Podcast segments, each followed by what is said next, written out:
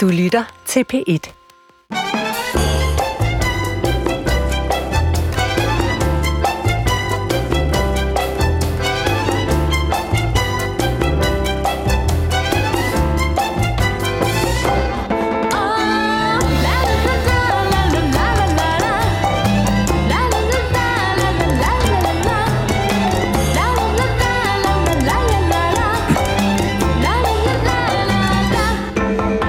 Så klinger verdens lykkeligste jingle af. Og det er signalet til, at vi skal byde velkommen til et nyt program, et nyt år, rettere sagt, samme program, nyt år. 2024, godt nytår til alle lyttere, godt nytår til mine to kære medværter. Jeg skal lige sige, at jeg selv hedder Adam Holm. Over for mig sidder Nynne Bjerre Christensen. I lige måde.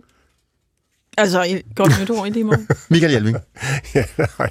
Og I er heldigvis i god form. Jeg skal sige, lige inden vi gik på, fik Nynne sukkende sagt, hold kæft, jeg glæder mig til at komme hjem og spise fredagsslik og lave ingenting. Ja. Men det er efter en udsendelse, hvor vi har i hvert fald 2 timer med alt andet end ingenting, faktisk. Inden vi lige tager dagens menu, så kunne jeg tænke mig at spørge jer, det er jo kutyme. Er der nogen af jer, der har et nytårsforsæt? Nynne? Nej.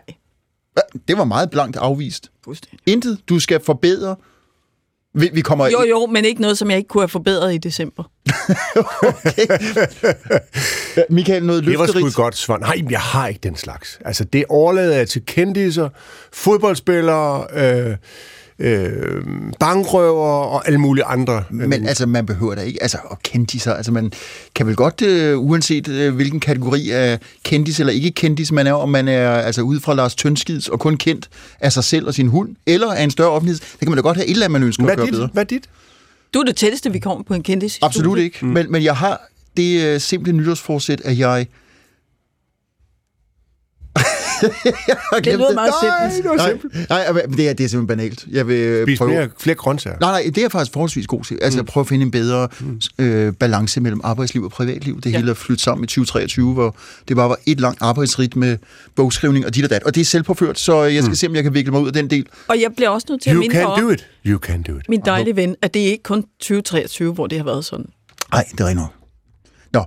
Nok om det. Vi skal apropos arbejde. Nu skal vi ikke tale mere med dagens tekst.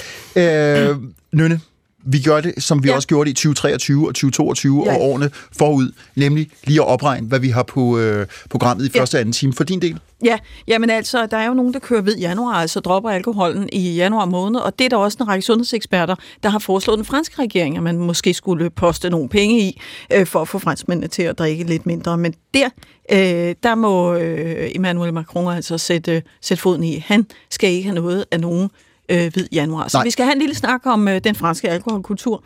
Og i time 2, der skal vi snakke om noget andet, der er fraværende, har været fraværende helt præcis 10 år, nemlig den tidligere Formel 1-stjerne Michael Schumacher, som i 10 år har ligget syg i sit hjem efter en skiulykke, uden at noget som helst om Michael Schumachers liv er sluppet ud. Ja, altså en af verdens mest berømte sportspersonligheder. Ja, mennesker i det hele taget, da han i slutningen af 2013 kører af på ski. Og siden da ved ingen noget om hans tilstand. Intet er sluppet ud. Og jeg kan godt røbe, at det bliver ikke her i 4. division, I får at vide præcis, hvordan Michael Schumachers helbredstilstand er. Men vi skal alligevel snakke lidt om hans karriere og det, der er sket. Og heldigvis kender vi Mikael Jalvings helbredstilstand. Han har hostet lidt mellem jul og nytår, men nu er han stående på 2 ben. Fuldstændig frisk. Så din historie?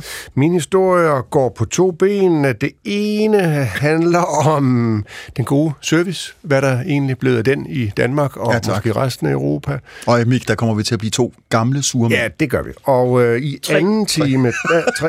anden time skal vi tale om en ny kvindetype, der lader til at være på vej, kvinder omkring de 50, som ikke gider høre mere pjat fra. De har jo altså eksisteret før. Ja, det har de, og de bliver flere og flere. Altså rent statistiske årsager. Og de gider ikke høre mere pjat fra mænd og børn, og nu vil de have lov til ikke at skulle være fredskabere og altså servicemedarbejdere i familien. Nu vil de nær sagt realisere sig selv. Det lyder så 68-agtigt, men de vil i hvert fald ikke være usynlige længere. Okay. Der har du forklaringen på, hvor den gode service er gået hen. Ja, der er faktisk et tema i din historie, kan man sige. Det handler om service eller mangel på samme.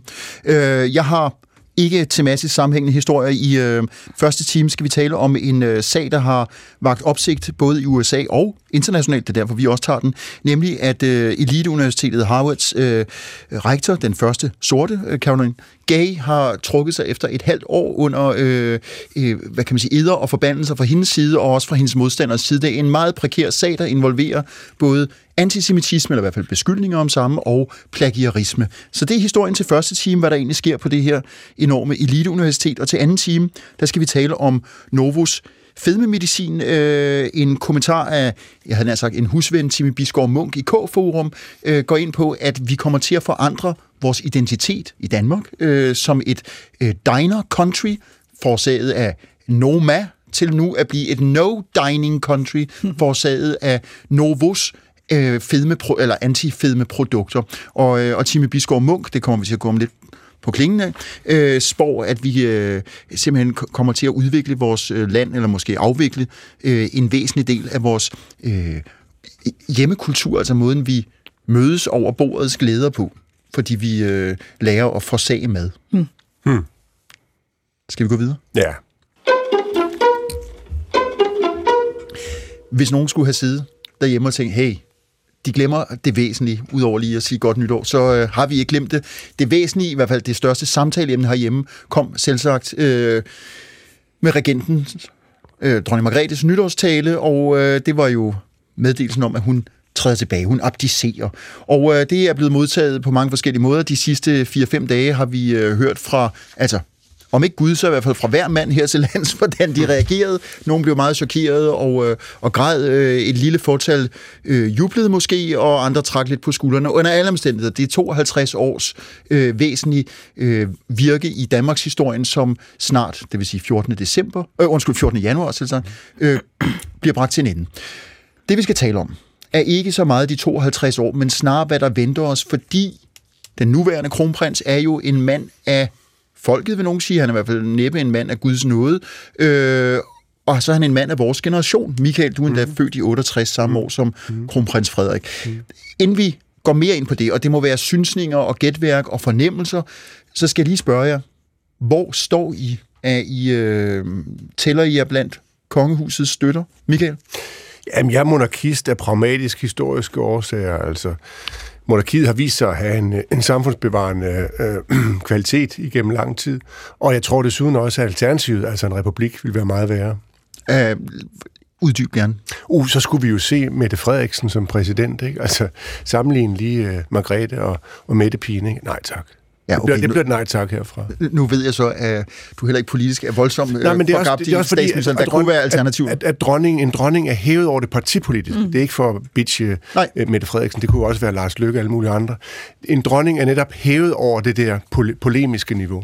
Ja. Nynne, men altså, jeg er på Team Jalving. Jeg er også monarkist, men jeg er ikke royalist, hvis man kan foretage den sondring. Jeg er ligeglad med. Hvad er den sondring? Hvad består den? Jeg er ikke særlig optaget af kongehusets indre liv. Jeg står ikke og klapper af dronningen på pladsen, når hun fylder år. Jeg er ikke specielt optaget af, hvad de går og laver, men jeg er optaget af institutionen som sammenhængskraft i Danmark. Altså, jeg synes, kongehuset er en meget vigtig del af vores nation, det er en vigtig del af vores historie, det er en vigtig del af den måde, vi opfatter os på, og jeg mener faktisk også, ligesom Mikael, også som jeg har fremført i det her radioprogram mange gange, at det har en stabiliserende politisk faktor også. Det er rigtigt. Det faktisk var det et retorisk spørgsmål, jeg ved godt, hvor du står. Ja, og det er jo fuldstændig det er fuldstændig irrationelt, og jeg kan egentlig også meget godt lide, at der er en gang mellem noget, der ikke kan sættes på formel. Det er jo rigtigt, at de ikke er demokratisk valgt, men i virkeligheden synes jeg, når man har et meget stærkt demokrati, som vi har i Danmark, så kan jeg egentlig meget godt lide, at der er nogen, der, som Mikael siger, er hævet over. Det har landets interesser, hvis vi i øvrigt tror, at kongefamilien har det for øje, sådan hen over tid, hen over regeringer. Jeg kan meget godt lide, at en regeringsleder skal op hos dronning Margrethe og skrive under på tingene og kigge hende i øjnene, hvis man har lavet noget, som måske er lige til den populistiske side. Når det er sagt, vil jeg jo også sige, at jeg tror, vi lever i en tid, hvor et kongehus kan eliminere sig selv i løbet af 10-20 år, i hvert fald en generation. Det er præcis det, jeg vil tage fat på. Jeg bliver jo så nødt til, trods alt også lige, at hejse min egen fan, det er jo så i den her sammenhæng republikens fan. Altså, jeg er ikke så meget af personlige grunde. Jeg kender jo ikke de kongelige, og de har ikke gjort mig noget. De er hverken blodtørstige eller tyranniske af natur, men sådan institutionelt og ikke nødvendigvis historisk, men institutionelt og principielt prøvede jeg mig ikke om kongehuset og affølgen de privilegier, der følger med. Jeg så gerne muligheden af en republik, kan jeg afsløre, og ville da også have ønsket, at dronning Margrethe den anden havde sagt, kære venner, jeg har hermed også underskrevet monarkiets afvikling. Det gør hun jo ikke, og det er faktisk det, vi skal tale om. Det var bare lige for at sige det der, jeg står, men jeg har ikke i nogen grad tænkt mig at sidde og advokere republikens lyksaligheder, fordi der er mange problemer, der følger. Det kan vi jo kigge til forskellige... Det er et principielt synspunkt. Ja, altså, jeg vil jo meget gerne have, det bliver et praktisk synspunkt, og der er gode eksempler på republikker, der fungerer bedre end andre, men, eller præsidentielle, ceremonielle karakterer, men lad os gemme det. Men nu spørger dig som historiker, Adam. Altså, det er jo en meget væsentlig del af vores historie, som er bygget op omkring kongemagten. Altså 1000 år. Vil du ikke synes, det sådan var et tab for vores nation, sådan rent historisk, ikke at have det rammeværk omkring nationen? Men sjovt nok spørger du en historiker. Jeg synes jo ikke, at man skal kaste historien ud på mødingen, bare fordi man eventuelt afvikler en institution. Så skal man jo historisere den, bearbejde den, sørge for at bringe den i erindring. Og jeg har det sådan, uden at jeg er meget stærk i samtlige regenter, mænd og kvinder, så er der konger, hvor jeg tænker, de har sørget været... Absolut, men der er også nogen, som har været gode, fornuftige for nationen på bestemte tidspunkter. Altså, jeg har det jo ikke sådan, at alle, der har et diadem om hovedet, skal halshugges. Jeg har det bare sådan, jeg synes simpelthen, at vi er et sted, hvor havde jeg sagt, folkestemningen bør veje på en anden måde. Men Adam, anerkender du ikke også, at vi har en nation, hvor der egentlig er sådan en meget fornuftig balance mellem de institutioner, vi har i landet, i hvert fald efter 2. verdenskrig, efter påskekrisen, og alle kender den historie, men anerkender du ikke, nej, det gør du selvfølgelig ikke. Jeg skal formulere mig på en anden måde, at der er sådan nogle balancer i det her samfund, som måske også kan skyldes, at vi har et kongehus, der har fundet sit rigtige niveau og sin rigtige placering i forhold til demokratiet. Og Nynne, det som jeg synes er vanskeligt i den her diskussion, det kan jeg sagtens anerkende, og her må I selv sagt også bare hoppe til.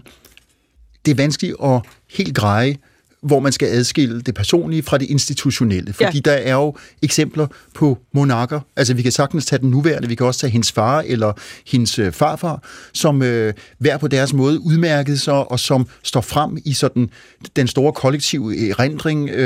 Kong Christian 10., der rider på hest igennem det besatte København, og selvom det ikke var en egentlig modstandshandling, der fik tyskerne til at ryste i de olivengrønne bukser, så var det dog en markering, der sagde, vi er et land, vi prøver at holde sammen, vi holder fast i nogle begreber, nogle værdier. Og hver gang, jeg har i tidernes morgen været omviser på Fredsmuseet, hver gang jeg skulle fortælle den historie til tilrejsende amerikanere, så fik jeg selv tår i øjnene, republikaneren, så jeg synes, der er mange eksempler på, også som nævnt, at Margrethe den anden klarer det godt, men institutionelt vil jeg bare gerne ønske et andet system. Ja. Jeg synes, det er mere rimeligt og retfærdigt. Og du taler om noget som... jeg bruger et måske luftigt begreb som retfærdighed. Du taler om noget, som er lidt større. Nå, men jeg anerkender jo, at konstruktionen er udemokratisk. Altså, det er den jo, så på papiret burde den ikke fungere i et land af den her karakter. Det gør den jo altså.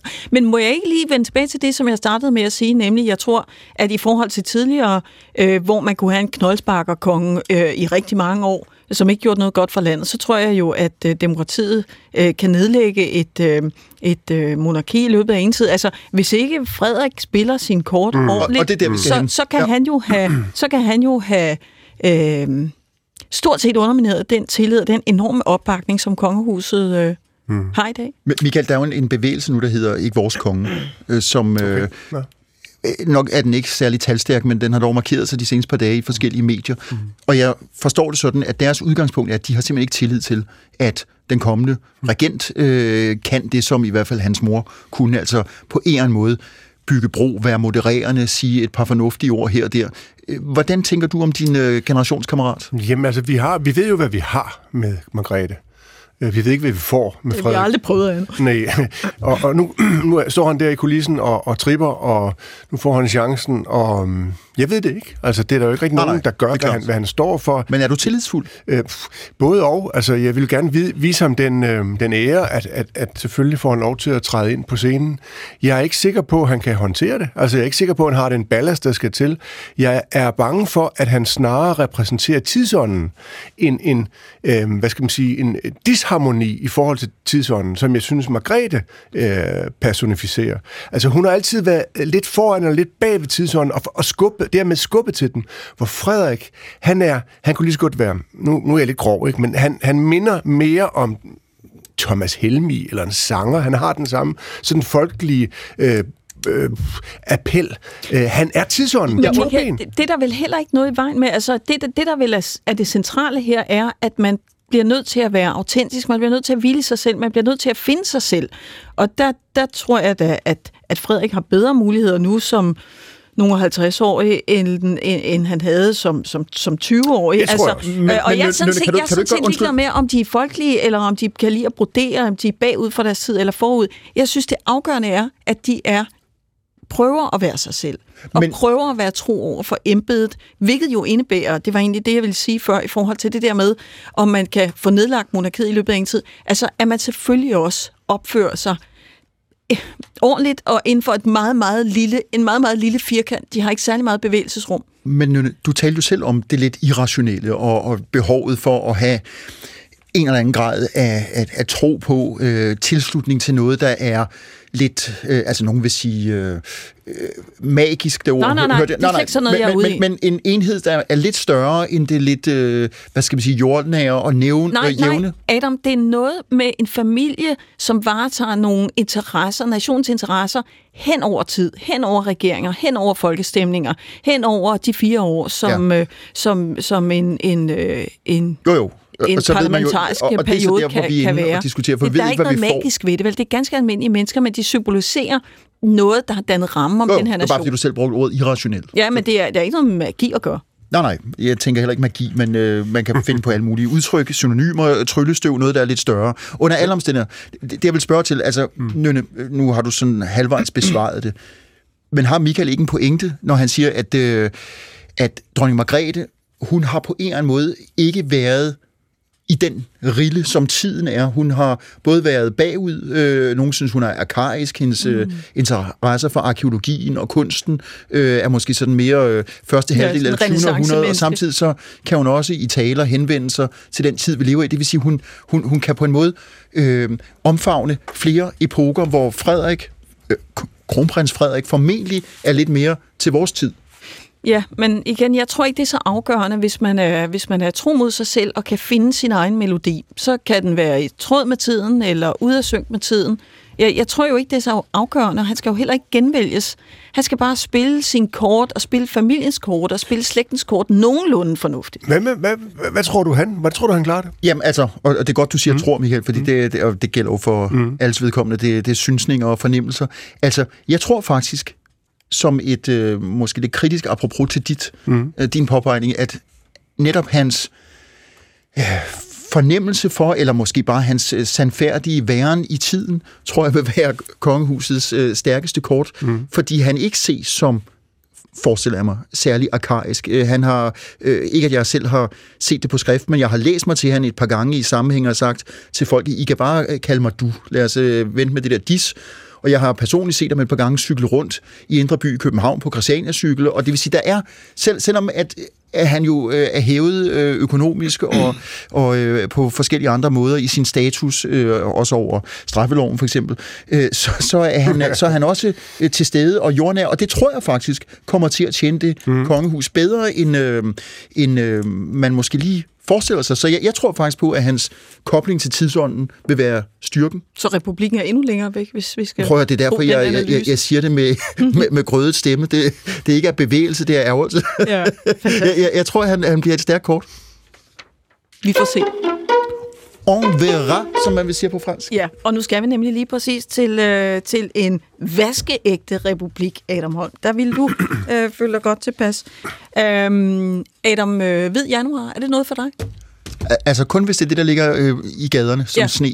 Det er ikke sådan, at du stiller alkoholflasken på hylden? Jeg drikker som en sut en gang om måneden. Ej, jeg drikker meget beskeden, så det vil faktisk være...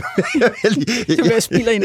Jeg har næsten 12 hvide måneder. Jeg er ikke afholdsmand, men jeg drikker ikke hæftigt. Hvad med dig, Mikael? Det samme her. Jeg drikker for lidt til, at jeg skal fejre min afholdenhed i januar. Nå, men altså, i hvert fald er der jo noget, der hedder hvid januar, skulle jeg hilse og sige. Ja, hvad med dig selv nu? Nej, heller ikke. Jeg er på samme kedelige hold som jer. Jeg drikker engang, men det er ikke alverden, der kommer ned. Og så skulle man jo tro, at 4. division havde verdens kedeligste julefrokost. Det synes jeg egentlig ikke, man kan sige om. Der nej, det var også, fordi vi tager stof. Det var, hvad hedder det? Nej, men der blev der drukket lidt snaps. Nå.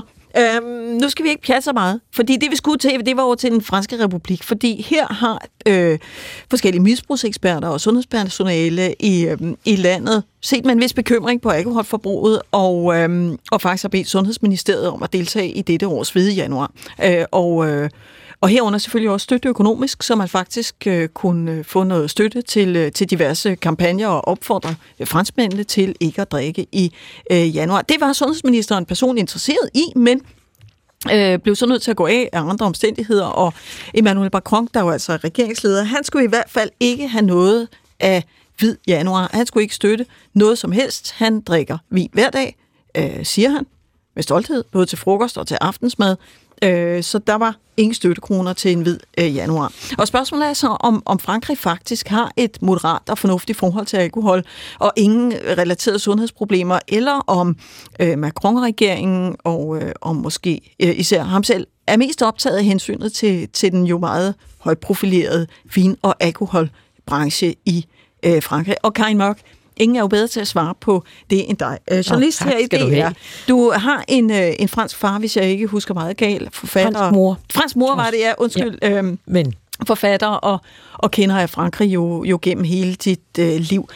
Og vi ynder jo i Danmark at tale om franskmændenes forhold til alkohol som sådan et meget balanceret forhold. Man kan godt drikke et glas vin til frokost og måske et enkelt til aften, men så stopper det også der. Men er der egentlig også alkoholproblemer i Frankrig? Jeg synes, det er en vigtig pointe, du kommer med, at vi har, altså i Frankrig har man et andet kulturelt forhold til at drikke, som mere er nydelse, eller også nydelse, mere end at drikke sig i hegnet. Men når det er sagt, så er det da helt sikkert, at der er også folk i Frankrig, franskmænd, som har store problemer med alkohol.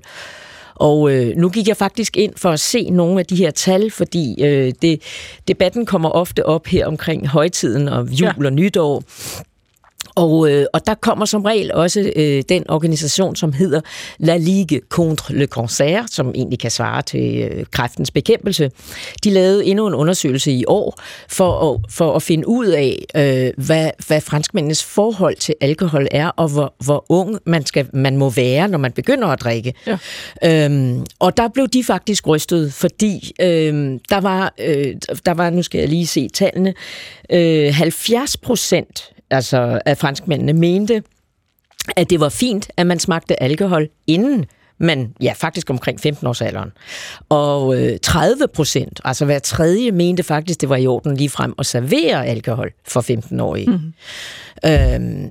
Altså alkoholforbruget er gået stødt nedad, vil jeg så også lige sige, fordi det var endnu et tal, jeg faldt over, som jeg synes faktisk var ret interessant.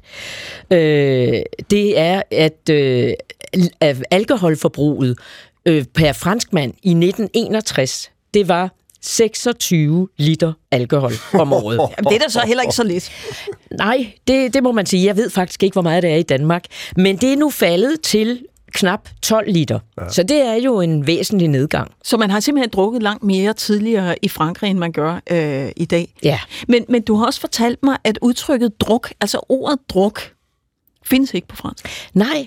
Det er nemlig interessant, fordi filmen Druk, altså Vinterbergs film Druk, de kunne ikke rigtig finde nogen oversættelse, og så kaldte de den Drunk, altså på engelsk. Altså en franskmand, eller franskmænd, der ligefrem bruger engelske ord for at finde en passende oversættelse. Det er alligevel forbavsende. Og altså, jeg er også altid vokset op med, at det der med at se folk gå og drikke på gaden, tømme ølflasker og sådan noget på vej til fodboldkamp eller noget, Det ser man altså ikke rigtigt i Frankrig. Men så hjælp mig lige lidt mere, Karin. Altså, hvordan skal vi så se på franskmændenes forhold? Fordi hvis de ikke drikker sig, så de drikker så, må jeg forstå dig, ikke for at blive fulde. Hvordan drikker de så? Ja, altså det er den kulturelle del af det, ikke? At det er en del af l'art de vivre, som man taler om i Frankrig. Altså nydelsen ved at dele et godt måltid, dele et godt glas vin sammen, i stedet for at drikke sig i hegnet, som vi måske har mere tendens, i hvert fald unge i Danmark. Men stadigvæk, unge i Frankrig, de drikker sig jo også i hegnet. Mm. Altså, så man kan sige...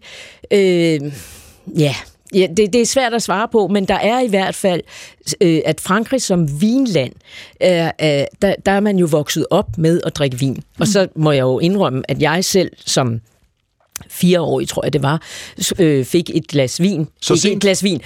Iblandet vand. Altså, det var jo ligesom saft. Okay. Det var mere vand end vin. Men man vokser op i Frankrig med, at det er en del af hyggen at smage lidt vin sammen. Det er det, der hedder en acquired taste. Man kan lige så godt lære det. Og Karin, du har jo sagt det, når du taler om den der l'art de vivre, men altså ikke desto mindre. Hvis vi prøver at sammenligne med så dit andet land, det vi befinder os i. Hvis vi havde en statsminister, som sagde, at jeg drikker alkohol både til frokost og aftensmad, så vil vi jo klassificere ham eller hende som protoalkoholiker. Og det gør man så ikke i Frankrig. Der siger man, at det er en del af en kultur, der udspinder sig over bordets glæder, og man nyder lidt fromage, og man snakker, og man har konversation. Altså, er der slet ingen, som for alvor, ud over de 70 tynde, super sunde læger, som har protesteret, er der slet ingen, der ligesom rejser børster og siger, hør nu engang, det er det helt forkerte signal at sende. Du er landets øverste politiske instans. Du burde tale alkoholen imod. Jo, det er der. Men det er altså mest organisationer, som kæmper mod misbrug og hvad skal vi sige, ja, læger, som du nævnte. Men for eksempel var landbrugsministeren i radioen, det der svarer til Danmarks Radio, her for ikke så længe siden, og blev også spurgt, vil du så tage en alkoholfri, altså en januarudfordring, som det hedder på fransk, ja. en hvid januar. Og så sagde han, nej, han var simpelthen så træt af det her med, at den ene måned måtte man ikke det, og den næste måned måtte man ikke det. Og han gik ikke ind for forbud, men for at drikke moderat. Og ham plus, altså Macron, som så også, hvor der er sådan en video, hvor han var til rugbyfinalen, hvor han tømte en øl i ét stræk. Altså, det har der været kritik af fra forskellige sundhedsorganisationer. Det var en Kronenburg, var det ikke det? Og det mener du ikke er en øl? Nej. Nej, okay. Nå, men Karin, vi skal lige have bundet en sløjfe på det, jeg startede med, nemlig bundet. Om... Ja. Nynne tænker meget over de billeder, hun bruger. Ja, hvad kommer jeg til at sige? Nej, altså, man kan bunde et glas. Nå ja. Nej, undskyld, det var helt mistolket. Det, jeg ville binde en sløjfe på, det var, at jeg jo indledningsvis nævnte, at Macron også har været under beskyldning for i virkeligheden at gå vin- og alkoholproducenternes ærner. Og guderne skal vide, at det er selvfølgelig en bumstærk lobby i Frankrig. Det er jo forskellige vin, det er champagne, det er cognac, har du selv nævnt, forskellige spirituosa. Og likører og alt muligt. Hvor rimelig er den beskyldning, at han er i lommen på en indflydelsesrig branche, som jo har en meget stærk interesse i at understøtte den der sådan livsnydende franske kultur? Det er helt rimeligt, men jeg tror ikke, han ser det som, at han er i lommen. Også landbrugsministeren her siger, jamen altså, vores sundhedspolitik, alkoholpolitik, den er lykkedes de sidste 60 år. Det kan vi jo også høre, når alkoholforbruget er gået så kraftigt ned per år. Men han siger også, jamen altså, og vi er også lykkedes med at have vores produkter, vin, ud over hele verden. Og altså, det er jo, som du siger, en enorm stærk industri, både lobbyister, altså stærke lobbyister, men det er også en meget, meget vigtig indtægt. Så derfor er der ligesom enighed, og det har der altid været, ligesom blandt præsidenter og folkevalgte, altså regeringer, som for at ligesom, hvad skal vi sige, give gode forhold til alkoholproducenter, og vin, navnlig vinproducenter. Og vi ved jo også, hvor stærk den franske landbrugsindustri kan være. Det er jo trods alt også noget, der lægger bånd på en stor del af den franske landbrugsjord. Det er jo ikke kun hvede og alt muligt andet, der bliver lavet der, planteavl. Det er jo også vinmarker, der fylder i Frankrig. Så det fletter sig vel også sammen med den der sådan, franske landbrugslobby, sådan meget bastante måde at argumentere på. Altså i hvert fald er Macron blevet beskyldt, og men det er sådan gentagende. Altså de sidste 5 år har det været fremme næsten hvert år omkring juletid og nytårstid, at han er i lommen på vinproducenter og alkohollobbyister, fordi at han vægter, udbredelsen af alkohol højere end de her sundhedsrisici, der jo vitterligt er ved at drikke meget alkohol. Så det er klart, at det lægger han faktisk, det lægger han sådan set ikke skjul på, at sådan er det. Ja, men der er også noget, der tyder på, at franskmændene, som du siger, har nedbragt deres alkoholforbrug, og måske netop har, altså i hvert fald for manges vedkommende, en evne til at balancere det, og få måske lige akkurat det indtag af vin, som er fornuftigt i forhold til ens helbred. Fordi man kan jo godt læse sig frem til et glas rødvin en gang imellem. Det skader ikke. Ja, sådan kan man godt se på det. Og så vil jeg også sige, at læst. Ja, også den om mørk chokolade. Ja. Så vil jeg også sige, at der er faktisk også flere og flere franskmænd, der trods af den her hvide januar kommer fra England, Storbritannien, og det har man altså ligesom ved at rynke på næsen af ofte, når det gør det. Ja. Men der er faktisk flere og flere franskmænd, der synes, det er en god idé at tage en alkoholfri januar. Ja. I hvert fald en måned, så må man se, hvor længe man kan holde. Vous, madame Blanc Janvier? Har du en hvid januar? Det har jeg faktisk. Nå, okay. Det har jeg faktisk. Altså, det må man godt spørge en gæst om. Men hun er også kun halvt fransk. Men nu, ja, det er nemlig det. Og nu må jeg jo se, om jeg holder hele januar. Ja. Ja. Men jeg vil sige, at lige præcis afslutningsvis, det er jo et frit land, vi lever i. Det er en fri verden, vi lever i, og har man lyst til en hvid januar, uanset hvor man bor, så kan man jo heldigvis gøre det. Karin Mok, tak fordi du ville lukke os lidt ind i den franske kulturs januar. Tak skal du have. Så lidt. Og ja, jeg skal lige sige, Mik, inden du går videre, at vi er lidt over halvvejs gennem første time af 4. division. I studiet er Mikael, som lige fik til og så Nynne Bjerre Christensen og jeg selv, Adam Holm. Nu, Mikael, fortsætter du. Ja, fra vin til mad og vin og turisme, der er egentlig ikke så langt. Jeg vil lige starte med at spørge jer to mennesker. Hvor har I, hvis I tænker jer godt om, været udsat for den dårligste service, altså i forbindelse med køb eller turisme, rejser, indtagelse af mad og vin? Adam? Altså, det er et svært spørgsmål. Altså, nu kommer jeg af forskellige grunde ofte i Norge, og det er... Eller, jeg kommer i Norge af en grund, fordi min kone er derfra. Det er ikke meget suveræn servicekultur, det vil jeg lov at sige. Mm. Kan måske minde lidt på om... På niveau med Danmark? Noget af den stil. Mm. Altså helt suverænt København. Ja. Altså jeg vil sige Café Victor, Café Dantural i 90'erne og 2000'erne, hvor jeg var ung og ubesmittet og kom sådan nogle steder. Altså det eneste, der forhindrede de bartenders... eller de bartender i at have en dejlig dag, det var simpelthen kunderne. Ja. Og det var sådan, det var den fornemmelse, man havde. Men jeg vil stadig sige, at København er... Medmindre man lige er heldig at rende ind i en skåning, ja. Så er københavnerne ekstremt uforskammet. Lige snart man kommer til provinsen eller Jylland, så går det meget bedre. Grove generaliseringer, der fyrer gennem studiet, men sådan er vi jo. Sådan er det sagt, så er det sagt. Jeg spørger, fordi jeg lige har været... Hvad med dig selv? Jamen, ja, det vil jo helt klart også være i København og andre dele af Danmark. Jamen, jeg spørger, fordi jeg lige har været i Tyskland med min kære familie, og vi retter ind på et konditori i Aachen, altså i det nordvestlige Tyskland, og får den mest eminente service. Vi får også en rigtig god lavkage, der kan altså vække mindelser om Karl den Store, som jo var kejser i byen for længe, længe siden. Og det minder mig bare om, hvor sjældent det er, jeg har den slags oplevelse. Jamen, hvad gjorde det, Mikael? Jamen, der kommer en savlig voksen mand hen til vores bord, og jeg blev helt bange og tror, han er politiagent eller tv-reporter eller et eller andet i den stil. Men han er bare tjener, og han vil servere noget mad til os, og vi vælger, hvad vi vil have, og maden kommer fuldstændig eksakt og præcist, og han husker, hvem der har bestilt hvad, og mine børn sidder sådan med store måbende blik og tænker, hvad fanden er der service her? Det har de aldrig prøvet før. Altså, de er vokset op i en epoke uden service. Jeg kan dog huske en gang, at der var noget, der hed service. Og så får jeg bare lyst til at spørge, hvad skete der lige med det, og har jeg ret? Er det bare sådan en subjektiv, idiosynkratisk oplevelse. Og til det formål har jeg inviteret dig i studiet, Sanne Udsen. Velkommen til. Tak. Du er jo forfatter, og du er også... du forfatter til flere bøger om takt og tone i tiden, og takt og tone på jobbet, og en bog, der hedder noget med parasitter i jakkesæt. Ja, parasitter i habitter. Ja, okay, ja. Men det er samme målgruppe. Godt. Er jeg helt galt afmarcheret, eller er der noget om, at man i dele af Europa, og nu siger jeg bare Aachen, Tyskland, kan møde, det kunne også være alle mulige andre tyske byer, eller franske byer, som vi lige har talt om i de tidligere indslag, hvor man møder en service, som er helt fremmed for det danske steppelandskab? Altså generelt vil jeg sige, at man får bedre service i Tyskland, eller i Frankrig, og Italien, der tror jeg, det kan være lidt afhængig af, hvor man er havnet henne. Mm.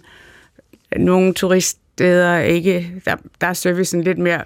Mm-hmm. Mm. Andre steder bedre, men det er rigtigt, at jeg er enig i det her med, at det er sjældent, man får en topservice i København, eller for den sags skyld i Danmark. Nu vil jeg ikke være sådan en, der er en københavnerbasher, vel? Mm. Så jeg vil sige hele landet, for en sikkerheds skyld. Måske skal vi lige indkredse, hvad vi mener med service, før vi går i gang med at slå alt muligt i hovedet. Altså, jeg tænker på høflighed, præcis, øjenkontakt, jeg tænker på det sproglige måske også, og der har man i det tyske sprog, det sagde du, da vi talte sammen, minder du om, der har man det her høflighedsfrase. Man siger de, man siger bitte, og man siger please på engelsk. Så der ligger også i sproget en indbygget service, kan du næsten kalde det. Det er fuldstændig rigtigt, men jeg tror alligevel noget af det værste, og måske der den største forskel er, men hvis vi nu ser noget af det værste i Danmark, det er det her med, at man ikke bliver set. Man går ind i en forretning, og det ser ud som om, at ekspedienterne nærmest synes, man er lidt i vejen. Mm. Man går ind på en restaurant, og der kan gå meget lang tid, før at det kan lykkes en at fange... en, der har lyst til at servere noget for en. Og der kan man sige, der er en meget stor forskel i forhold til for eksempel, nu snakkede vi lige om Frankrig, eller I snakkede om Frankrig før, og der kan man jo ikke gå ind i en forretning, uden de straks er sådan et eller andet, bonjour madame, eller et eller andet, og hvis det er en tysk forretning, så vil de også straks sige et eller andet, som afhængig af hvad tidspunkt på dagen, det er morgen, ikke? Eller hvad det nu er. Og det er det tror jeg virkelig er, at det, som måske generer en mest, det er, at man ikke bliver set. Mm. Som kunde, som menneske i virkeligheden. Ikke? Som, altså, at, hallo, jeg er her. Mm. Kunne I godt lige lægge mærke til mig? Og hvad blev der af det der med kunden har altid ret? Men altså, må jeg sparke ind? Fordi nu, det her er jo ikke en eksakt videnskab. Altså, hvad man forstår ved service, og hvordan man definerer det. Så derfor bliver det måske en smule anekdotisk. Altså, jeg vil sige, uden at jeg lige... på sidende balle kan opregne sådan restauranterne, så har jeg faktisk prøvet i det nu ret nedrakkede København nogle restaurantsoplevelser med det, jeg vil kalde formentlig uddannede tjenere, som var enormt effende og service-minded og utrolig høflige, og som ikke overbombarderede med information. Så altså, jeg tror, det har vel også lidt at gøre med, om man møder nogen, der rent faktisk er tjeneruddannet, eller om man møder for eksempel folk, som er i gang med studier, og som egentlig ikke ønsker det job, og som har gang i en, håber de selv, lovende kunstnerkarriere. Hvad det måtte være? Det har noget at gøre med arbejdsmarkedet også. Ja, men hvis vi nu flytter fokus fra restauranterne til, vi talte sammen tidligere, der nævnte du, det er ikke kun der. Nej, det er jo på rigtig, rigtig mange steder i den, nu sagde jeg det der med at blive set, og det behøver ikke kun at være i restaurant, men selvfølgelig er der forskel på niveauerne. Men jeg nævnte før, at for eksempel, nu har jeg jo selv boet i Tyskland, og der sker det jo meget ofte, vil jeg så jo at sige, at man sidder i et tog eller en sporvogn, og så kommer det over højttaleren, cirka er det fargæste, og så bliver man altid lidt ked af det, for så ved man, det er noget med en forsinkelse. Men pointen er mere det her med, at de starter med, cirka er det fargæste. Og jeg tænker nogle gange, når jeg hører noget i sådan et danstog, ville vi have det lidt bedre, hvis de sagde højtærede passagerer? Måske ikke, men det er alligevel sådan et udtryk for en, i vores kunder. Ja, vi har skrællet noget af sproget, det er rigtigt. Ja, og det bringer mig faktisk frem til en pointe, fordi der er noget... Der er jo sådan noget meget egalitært ved det danske samfund. Altså, vi er meget specifikt ikke et klassesamfund, og ikke udsprunget af det, i hvert fald i de seneste mange år. Vi har ikke en tradition for at give drikkepenge, så der er heller ikke på den måde det som økonomiske incitament, som der er i USA, til at give folk en god service. Så tænker du, at det der med, at vi er sådan på mange måder et meget uhierarkisk samfund, at det kan spille ind i den sammenhæng. Altså, du er ikke bedre end mig, bare fordi du har penge på lommen og gerne vil købe noget her i butikken. Jamen, det er helt sikkert, kan man sige, noget af den positive del ved den her uformalitet, der også er. Og også det her med, at vi er dus, og at vi ikke har... Altså, en ting er, vi er dus, man kan sige, der man i princippet også på engelsk. Jeg ved godt, hvis der sidder nogle sprognørder derude, så ved jeg godt, at man i virkeligheden er dis. Men altså... For alle praktiske formål, så siger man det samme til hinanden. Og det har jo, som jeg selv har sagt lige, eller som jeg sagde lige før, så har jeg selv boet i Tyskland, og det er en stor fordel, at man ikke skal spekulere over, om man nu er dis eller dus, for eksempel. Men til gengæld kommer vi så til at mangle nogle af de ting, der fulgte med at være dis, og nu mener jeg mere sådan noget, at man også måske sagde herre eller fru. Og så er der jo endda også nogen, der sådan bliver fornærmet, hvis man kommer ind på en tysk restaurant, og man for eksempel har to kvinder, så vil tjeneren jo så typisk sige, de damen, eller hvis det var på fransk, så vil man jo sige, madame, altså, hvad vil I have? Men hvis man kommer ind på en dansk restaurant, og en tjener siger, hvad ønsker damerne? Så det virker det lidt som... Ja, så man med en episode af Matador. Er vi ironiske, ikke? Altså, og så bliver folk sådan lidt, hvad var nu det? Men egentlig så er det sådan noget, man godt kunne have brug for. Men det er rigtigt nok, at den her egalitære ting, det her med, at vi ikke bruger sådan nogle udtryk, hvor vi for eksempel siger fru eller herre, heller ikke til vores overordnede. Hvis det går vildt for os, så siger vi chef. Men det er stadig sådan lidt ironisk, ikke? Det er lidt rigtigt, det er lidt seriøst, og det er lidt ironisk. Men faktisk, Mikael, apropos til det, Sanne siger, altså, hvad savner du så? Hvordan vil en god serviceoplevelse for dig være i København? Altså, du vil jo style forestille mig, sådan som jeg kender dig, hvis du blev tituleret herre. Jamen, en god oplevelse vil være et sted imellem ingen service, og så på den anden side, som er den sleske service, som jeg oplevede nogle gange på, når jeg en sjældent gang har forvildet mig ind på en fin eller dyr restaurant, så står der en tjener og fortæller om maden, som om det er en avanceret Alfa Romeo, han har lavet af en eller anden kødret, der er monteret med den og den suppe, sovs, ikke? Det kan jeg ikke holde ud. Altså et sted midt imellem må man jo kunne lande. Men til det der med det formelle vil jeg gerne spørge dig. Altså fordi det slår mig som om... Det slår mig, at danskerne er ikke bare egalitære, men vi er også meget, meget individualiserede. Vi nægter at spille en rolle. Vi vil hele tiden være os selv. Så selv tjeneren eller togkonduktøren, eller hvem det måtte være, er hele tiden sig selv. Og nægter at træde ind i den rolle, hvor man faktisk er noget andet end sig selv. Når du tjener, er du ikke dig selv. Men man er også en position eller en stilling, altså at man har en funktion, man skal udfylde. Ja, altså det har jeg ikke på den måde tænkt over så meget, men det er rigtigt, at man jo, vi vil jo alle sammen gerne være noget særligt, men det ændrer jo ikke ved, at når vi har et job, så har vi også en funktion, der skal udføres. Og hvis man for eksempel er tjener, så handler det jo om at give... spisegæsterne, eller hvad vi nu skal kalde dem, de højt ærede spisegæster, restaurantgæster, det er en god oplevelse. Og så er der nogen, der godt kan lide, at de får forklaret maden og præsenteret maden, ikke? Hvis det er... Det er jo også lidt til ære for kokken. Ja, det er klart. Og så er der nogle andre, der ikke kan. Men først og fremmest handler det vel om, at man forsøger at, hvad skal vi sige, imødekomme gæsternes behov, hvad de så end er. Men er det egentlig så svært? Man skal jo egentlig bare få folk til at føle sig velkomne. Præcis. Altså, det er jo dybest set det, når jeg træder ind af en butik, vil jeg gerne være velkommen. Mikael, må jeg lige komme med en tilføjelse til den værste oplevelse, fordi jeg kom med en henvisning til 0'erne i København. Ejendomsmælere.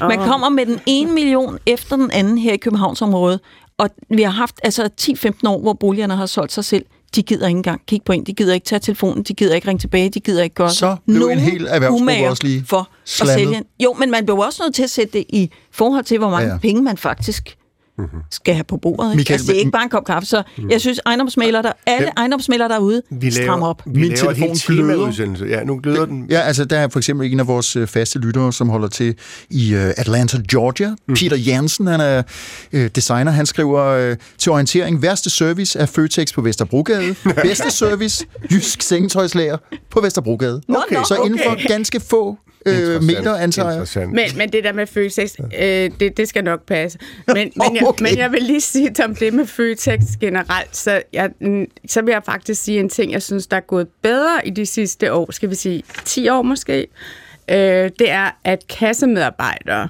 er begyndt at hilse på kunderne. Korrekt.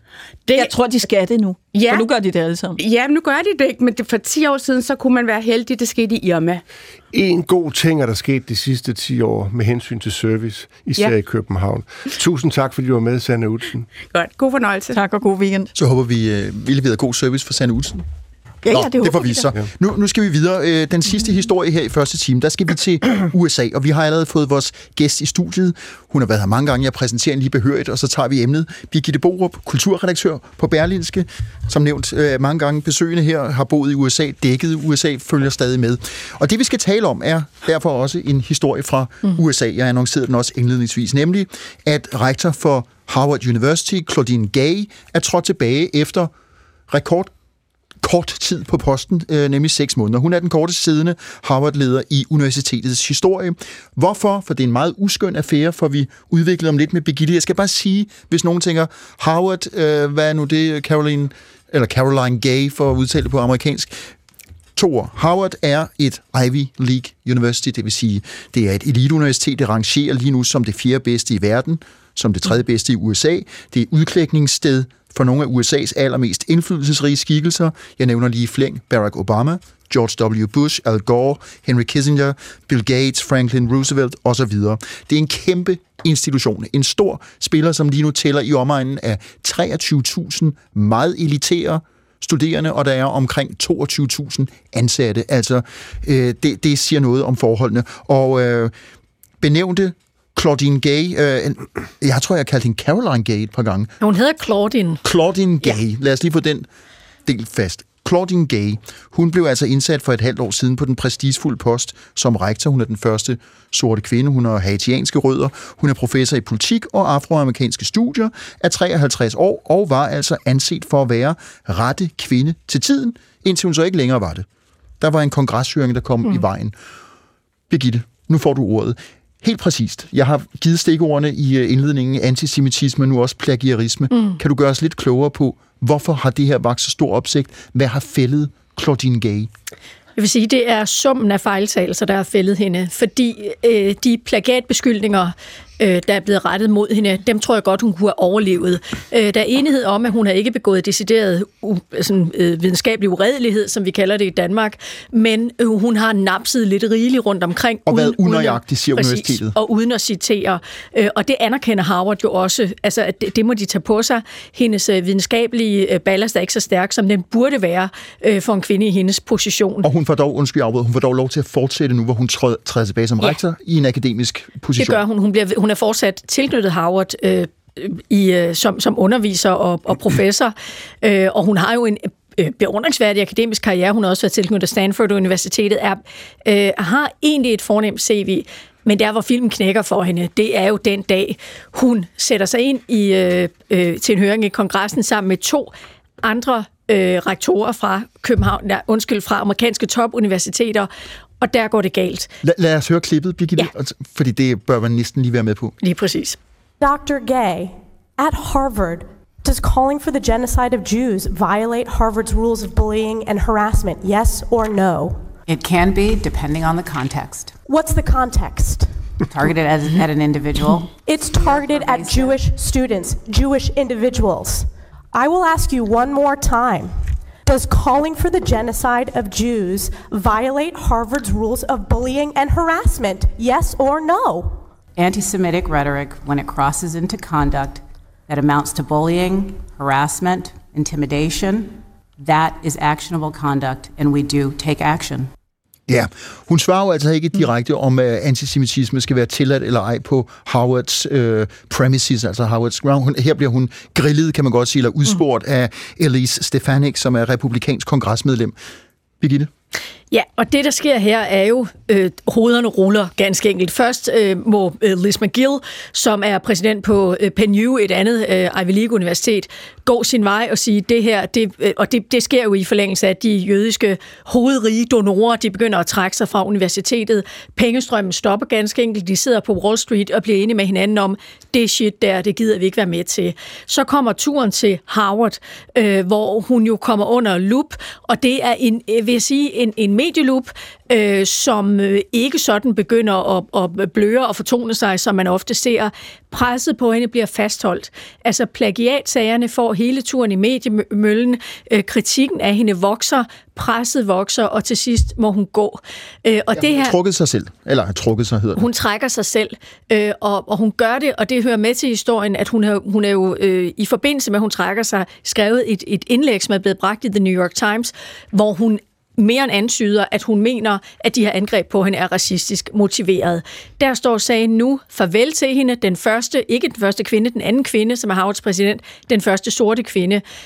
Og hun mener selv, hun er blevet uretfærdigt behandlet af presset, også har haft noget at gøre med hendes minoritetsbaggrund. Præcis, og inden Nynne og Mikael kommer til, er der en missing link, som jeg glemte i al min talestrøm, nemlig at alt det her kommer jo i kølvandet på Hamas' angreb i Israel 7. oktober, og så den efterfølgende krig, og dermed også splittelserne rundt omkring på amerikanske campuses. Ja, og der vil jeg selvfølgelig spørge, Birgitte, hvorfor tager rektor ikke klare afstand fra antisemitisme på campus? Min bedste overbevisning er, at de her rektorer, de er blevet overrådgivet. De har sat sig ind med nogle sådan advokatformuleringer.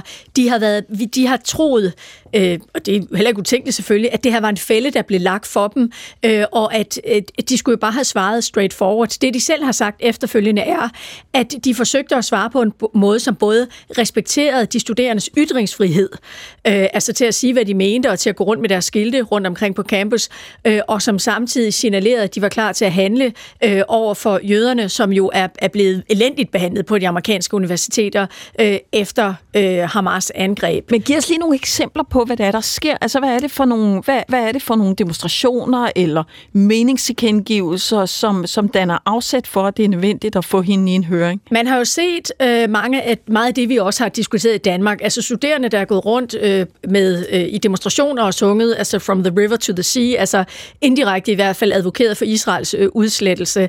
Der har også været eksempler på, at jødiske studerende har villet hænge de her skilte op, som er blevet sådan en symbolladet handling, altså hvor man efterlyser de gidsler, som blev taget af Hamas den 7. oktober, og disse er blevet rykket ned igen af andre studerende, og det har man ikke været villig til at gribe ind overfor. Der har også været enkelte eksempler på korporlige overfald, politianmeldelser, studerende, som har følt sig truet verbalt og fysisk. Der har været en stemning af, at jødiske studerende ikke har kunne agere frit, ikke har kunne være på campus. De har været utrygge, har barrikaderet sig i deres campus, altså deres sororities, altså deres boliger rundt omkring på universiteterne. Så hele situationen har jo haft en karakter, hvor der virkelig har været brug for lederskab, og det lederskab er der bred enighed om i USA, at det har universiteterne ikke ydet. De har simpelthen ikke grebet ind. Mm-hmm. Det med at beskylde kritikerne for at være racister, altså det er jo et ret vildt anklage mod dem. Altså har hun nogen som helst... altså i den videnskabelige verden, det fungerer jo sådan, at man skal have nogle henvisninger, nogle kilder, nogle beviser, noget dokumentation.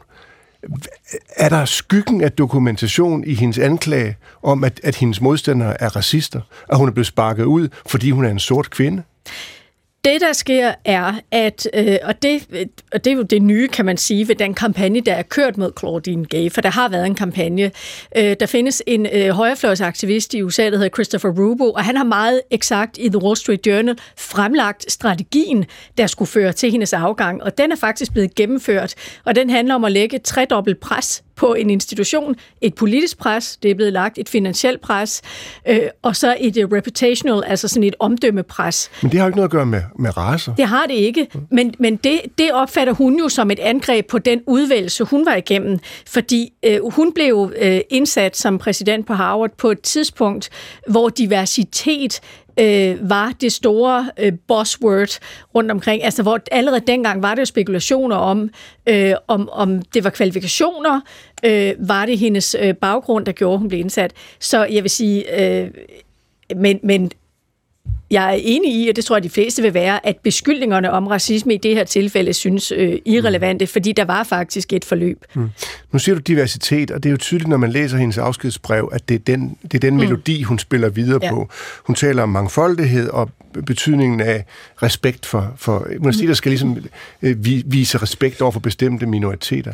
Der står ikke noget som helst i hendes afskedsbrev om, at universitetets opgave er at søge ny viden, at søge sandhed, at søge kendskærninger. Præcis. Sigende, og det er jo den diskussion, hun er blevet et symbol på, for hvad er universiteternes opgave? De er jo ekstremt formative i det amerikanske samfund. De er en væsentlig del også af den anseelse, som USA kæmper for at bibeholde internationalt. Og i de her år, i de her uger, der er det meget tydeligt, hvad for en tilstand universiteterne er i. Det er de signalerer hele vejen igennem nogle politiske signaler, men meget, meget få videnskabelige og akademiske signaler. Men Birgitte, det siger vel så også noget om den her meget omtalte woke-kultur. Vi har jo også tidligere i programmet her beskæftiget os med wokeism på de amerikanske campuses.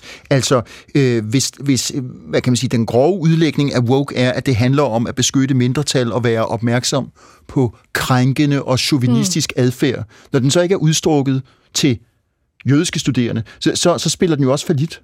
Præcis, og det er jo netop det, der er blevet tydeligt, og det er jo også det, der har gjort, at der har rejst sig en stemning, som har kunne føre til hendes afgang, fordi hele den der holdningen til, altså hvad universiteterne er, hvad foregår der egentlig, den har jo ændret sig ret bredt i den amerikanske befolkning, og så er der jo samtidig, det skal man huske i USA, en stor del af den jødiske befolkning, som både har haft børn, der er gået på universiteterne, som er meget flittige donorer, altså der er også et økonomisk aspekt i det, men det moralske aspekt her, hun er blevet et symbol på en moral, som hun har påberåbt sig selv, men som hun ikke har været villig til at bruge til at beskytte en gruppe, der havde brug for det. Jamen, jeg vil spørge om præcis det samme med Adam, altså at det her wokeness måske også gør det endnu sværere i virkeligheden at være leder, fordi man skal kigge 360 grader rundt på alle dem, der går på universitetet og finde ud af, hvordan undgår vi at fornærme nogen, ikke? Altså ledelsesrummet er også meget lille, når du har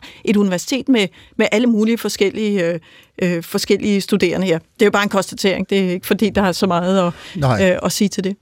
Vi har også kun lige et minut tilbage. Birgitte Borup, kulturredaktør på Berlinske. Amerika kender, eller USA kender hedder det. Ja, tidligere korrespondent, ikke?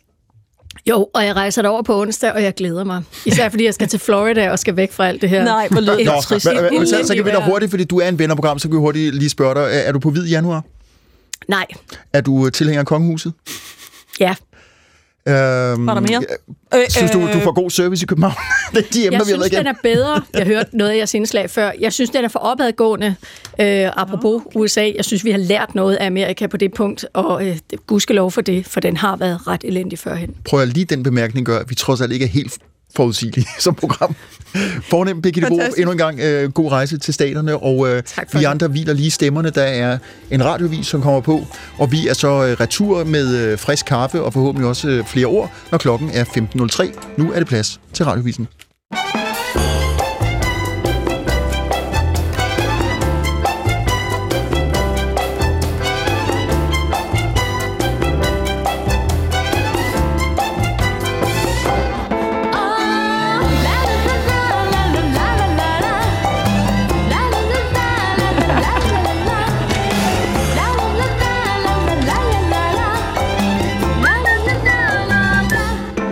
Hvem fløjtede? Mig. Jeg kan ikke se over skærmene. Dig, Nynne? Nej, vi to sidder på sådan nogle små pygmæer. Ja, men det var faktisk forholdsvis rytmisk, synes jeg. Nå ja. Nå, under omstændigheder, velkommen tilbage i studiet. Nu starter lige med jer to. Nynne Bjerre Christensen, Mikael Jalving, jeg selv hedder Adam Holm. Velkommen også til lytterne. Vi er i gang med team 2 af 4. division, og endnu en gang godt nytår. Vi har været igennem alkoholfri januar i Frankrig, det vil sige, den overhovedet ikke er alkoholfri. Vi har talt om den gode service, hvad det overhovedet er for noget, og vi har været forbi eliteuniversitetet Harvards kortest siddende rektor. Det var første time. Udover det, så har vi lige strejfet ændringen derinde på Amalienborg. Den beskidende ændring. Den beskidende ændring. Det er der ikke noget af i time 2. Der skal vi forbi Formel 1-køren Michael Schumacher, vi skal tale om Novos fedmemedicin, og vi skal tale om en ny kvindetype plus 50 år. Det er sådan, hvad der er i vente. Vi skal nok prøve at udvikle det lidt mere, men inden da, der er det ugen kort og godt. Ja. Vi har hvert emne uden gæst, og Nynne får lov til at indlede. Ja, men det var jo det. Altså, jeg er faldet over en Berlingske undersøgelse, som de har fået Gallup til at lave, som handler om medieforbrug hos unge mennesker. 18 og 35 år. De er blevet adspurgt om, hvor de får deres daglige nyheder fra. Og hver femte af de unge mellem 18 og 35 får alle deres nyheder, eller størstedelen af dem, fra sociale medier. Og omkring halvdelen af dem, lige under halvdelen af ungdomsgenerationen, får mindst halvdelen af deres daglige nyheder fra sociale medier, som for eksempel TikTok, den ligger jo til... Nej, Facebook er de ikke på, men nok TikTok og Instagram. Og det kan jo for nogen lyde for uroligende. Mange af de unge angiver faktisk ikke, at de gamle medier er kedelige, men at der er en variation i det, der tilgår dem på sociale medier, som de synes er interessant. Altså ganske enkelt flere nuancer i mediedækningen, og det må man jo være ærlig og sige, at det kan de sociale medier virkelig bidrag med. Altså, det er jo en kakofoni, man får af stemmer og tilgange til for eksempel konflikten i Mellemøsten, som vi lige berørte før. Så jeg ved egentlig ikke, hvor forurolig jeg er over det. Jeg er måske mere egentlig positivt overrasket over, at der stadigvæk, trods alt i detalje, må gemme sig også en masse klassisk nyhedsforbrug og medieforbrug. Tror I egentlig, at unge mennesker i dag er mindre velinformerede, end de var dengang, de skulle have fat i sådan et stykke papiravis og læse op, eller er de sådan samlet set egentlig ikke mere velorienteret? Jeg tror, de er mere orienteret. Jeg tror også, de er mere forvirret. Altså, apropos den der kakofoni, altså ny juleaften, der havde vi i min lille familie en diskussion om Israel-Palæstina-konflikten, og det skal man ikke tage juleaften. Kun hvis alle er enige. Jamen, det var vi jo så ikke, og det var det, der var problemet, ikke? Fordi... nogle af de yngre dele af familien, og det er jo ikke mig, de får deres information fra TikTok og fra videoer især. Ja.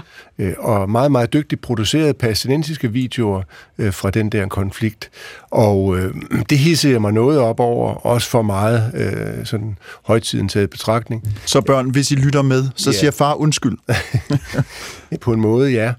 I hvert fald så slog det mig, at der er et dybtliggende problem med alle de videoer, der cirkulerer på nettet. Og der er et problem mere forbundet med det, nemlig at unge mennesker til synligheden ikke ejer antydningen af kildekritik. Eller antydningen det er jeg meget uenig med dig i, faktisk. Jeg skulle lige til at sige, at jeg synes faktisk, at mine børn er endnu mere opmærksom på, hvem afsenderen er det her. Det er jo helt specielt, ikke? Nej, det tror jeg faktisk ikke, de er i den her sammenhæng. Jeg tror egentlig netop, den der kakofoni tilsiger, at man er endnu mere skarp på, hvem er afsenderne, hvad er budskabene. Altså, for eksempel hele diskussionen om influencer og reklame, det er mine børn ret skarpe på, men det betyder selvfølgelig ikke, at de ikke kan falde for nogle af de ting, der er påklistret reklame på, men jeg synes egentlig, kildekritikken bliver der jo meget, meget mere brug for i dag, Mikael, end tidligere. Og hvad tænker du, Adam? Lærer den trods alt også i skolerne, er mit indtryk. Altså, jeg har det meget svært med far for at lyde helligere end Frans af Assisi. Altså, jeg har det simpelthen svært med de her diskussioner, fordi når vi taler om unge mennesker, så taler vi om nogen, der deler fødeår, måske fødeårti, og de er jo indlysende nok som regel lige så forskellige som alle os andre. Og nogen er temmelig godt... Altså, jeg kan bare tage mine egne to sønner på henholdsvis 20 og 17,5. Den ene er meget læsende og meget kildekritisk og bruger, han er så klassiske medier, og den anden er klart mere, det er den yngre, på TikTok og videoer. Så, hvad kan man sige, inden for samme hushold, samme blodslinje, forløber det lidt forskelligt. Det forestiller mig egentlig at bredt sådan vidt ud. Altså, jeg har ikke indtryk af, når man snakker... gamle idiot her snakker med yngre mennesker, at de som sådan er mere uvidende, men jeg giver Mikael ret i, at de godt kan forekomme måske noget mere forvirret, men der er også hulens mange sager at tage stilling til. Men det er jo det. Det er jo det, der gør dem forvirret. Ja. Altså, også at de har en eller anden fornemmelse af, at de skal være på det rigtige hold. De skal være på den rigtige side af historien. Ja, eller der er et rigtigt hold. Og hvor har de fået den idé fra? Det er fra os gamle idioter, der gerne hele tiden vil være på forkant med alting, og hele tiden gerne vil være på det progressive hold. Ikke? Og Gud, hvor var det nemt, dengang vi havde den mur, Mik. Jeg ved, at du var ungkonservativ, jeg var medlem af VSU, Venstre Socialistisk Ungdom. Vi stod på hver vores side den mur. Det var meget enkelt. Man skulle bare tage stilling til det meget bipolare system. Ja. Er du for eller imod? Jamen, rigtig meget er jo vundet i den diskussion med de unge og med sig selv, hvis man anerkender, at tingene er temmelig komplekse. Ja, det er det. Og måske også kalder på endnu mere information. Ja. Men jeg synes også, man skal huske på, at de sociale medier er jo også en kæmpe reklamekanal for aviserne. Altså, når jeg kører igennem mit Facebook-feed, for eksempel, så kommer der jo hele tiden artikler op, som folk deler, som de synes er interessante. Så jeg synes jo også, de klassiske medier får enormt mange læsere ind den vej. Og det kan også være noget af det, der bliver delt. Altså helt almindelige artikler, og så kan det være, at man har brug for noget kontravægt til de artikler, og dem kan man så finde andre steder. Ja. Men den spredning af artikler, der er, Nynne, og hele det, undskyld, jeg afbryder dig. Ikke sprog. Altså, jeg tænker, og jeg forestiller mig også, der må være lavet adskillige undersøgelser, der understreger det, men det gør vel noget ved vores berømte evne til fordybelse, vores evne til dybdelæsning. Korrekt. Men nu er det nyheder, vi snakker om her, og det mener jeg er jo altså helt evident, og en anden snak, at den der evne til at fordybe sig og finde ro i en bog, og også acceptere, der i bøger kan være passager, som ikke er sådan højspændte. Men der er en sammenhæng mellem forvirring og fordybelse, fordi hvis man har et plethora, altså en enorm katalog af alle mulige emner, hvis man har en evne eller mulighed for, eller erfaring med fordybelse, så bliver man måske heller ikke nødvendigvis så forvirret. Så det der med ikke bare at blive udsat for et massivt bombardement, men at kunne selektere sig, jeg læser om det her, og jeg sætter mig ind i det, og nu har jeg en platform at stå på. Når ikke man har den del med sig, så bliver man jo på en måde fundamentløs. Og så men hvis du kan sammenligne med tidligere, Adam, hvor vi havde partipressen, og okay, min far han holder Socialdemokraten, eller Politikken, eller Berlingske. Det den gammeldags partipresse, og du læste Berlingske Tiden i 50'erne fra ende til anden, så fik du jo også et bestemt verdenssyn. Altså der synes jeg, vi er meget bedre stillet i dag, trods alt, hvor du har mulighed for, at unge mennesker kan blive bombarderet, men altså bombarderet 360 grader. Ja, men de er så ikke de eneste, der er forvirret med det. Nej, hvor herre bevares, men det er så igen en anden snak. Men det var bare det, jeg ville sige. Jeg er ikke så bekymret. Vi kommer til de vrede plus 50 år lidt senere. Jeg har en lille historie, som jeg faktisk ikke har fundet faktisk et stort medie, men privat, så at sige. En kunstner og designer ved navn Morten Hemmingsen Sørup gjorde mig opmærksom på et opslag, han har lavet på Facebook, og det synes jeg var interessant. Han kaldte det clocking. Det er et begreb, han muligvis selv har knæsat. Det handler egentlig om, at når vi sidder, de af os, der overhovedet ser Flow-TV, det er nok ikke så mange mere, men når man ser Flow-TV, så sker det jo meget ofte, at slutningen af en udsendelse, en film, en tv-serie bliver afbrudt, rulleteksterne bliver forkortet, der kommer en stemme ind over, der siger, klokken er 21:29, og næste onsdag kan man også, og det som Morten Hemmingsen Sørup så gør opmærksom på, det er, at man bliver frataget en, nu citerer jeg fra, hvad han skriver, en what the fuck, eller en tåre, eller en knude i maven, eller i hjertet, eller sikkert noget bras, jeg har spildt min tid på. Han kalder det manglende respekt over for de folk, der har skabt film og programmer, at krediteringen bliver negligeret, og han siger også, at det er en måde at sige, at man ikke rigtig dybest set interesserer sig for det element i produktionen, og han kalder det, at det er udtryk for en form for despekt. Så det, han kalder clocking, jeg er ikke helt sikker på, hvad der ligger i det udtryk, men det er noget med, at man annoncerer klokken, men måske også, at man klokker lidt i det. Det finder han frygtelig irriterende, og så kunne jeg så se i det opslag på Facebook, at det var altså ikke et isoleret pip fra et hjørne, der er tilsyneladende mange, som deler den holdning, at de simpelthen bliver frarøvet en what the fuck, eller en tårepærser, eller bare den der lille efterfølelse.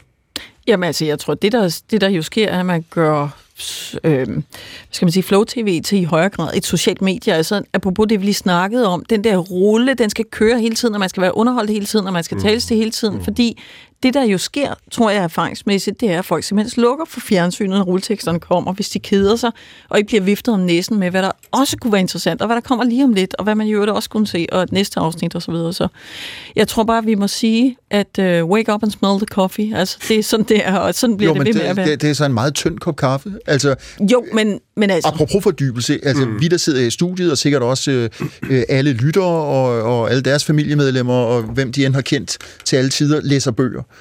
Og vil jo også blive forpint og fortvivlet, hvis man inden for de sidste 30 linjer lige pludselig fik en anden stemme, der sagde, og i næste bind af Dostojevskij vil vi møde... så man ligesom bliver... Jo, det er jo altså, slutningen, der bliver snuppet. Men som vi diskuterede på redaktionsmødet, spørgsmålet er, om rulletekster kan ses som en del af værket. Det kan det da.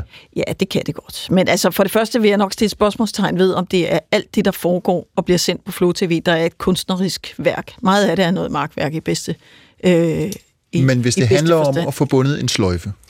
Ja, og det handler om noget andet, som vi har det meget, meget svært ved i dag, ikke? Pausen. Og så trækker jeg lige ved at lade mærke til det. Du er en stor kunstner. Altså, de der klokketekster, det jeg vil kalde dem, de signalerer jo videre.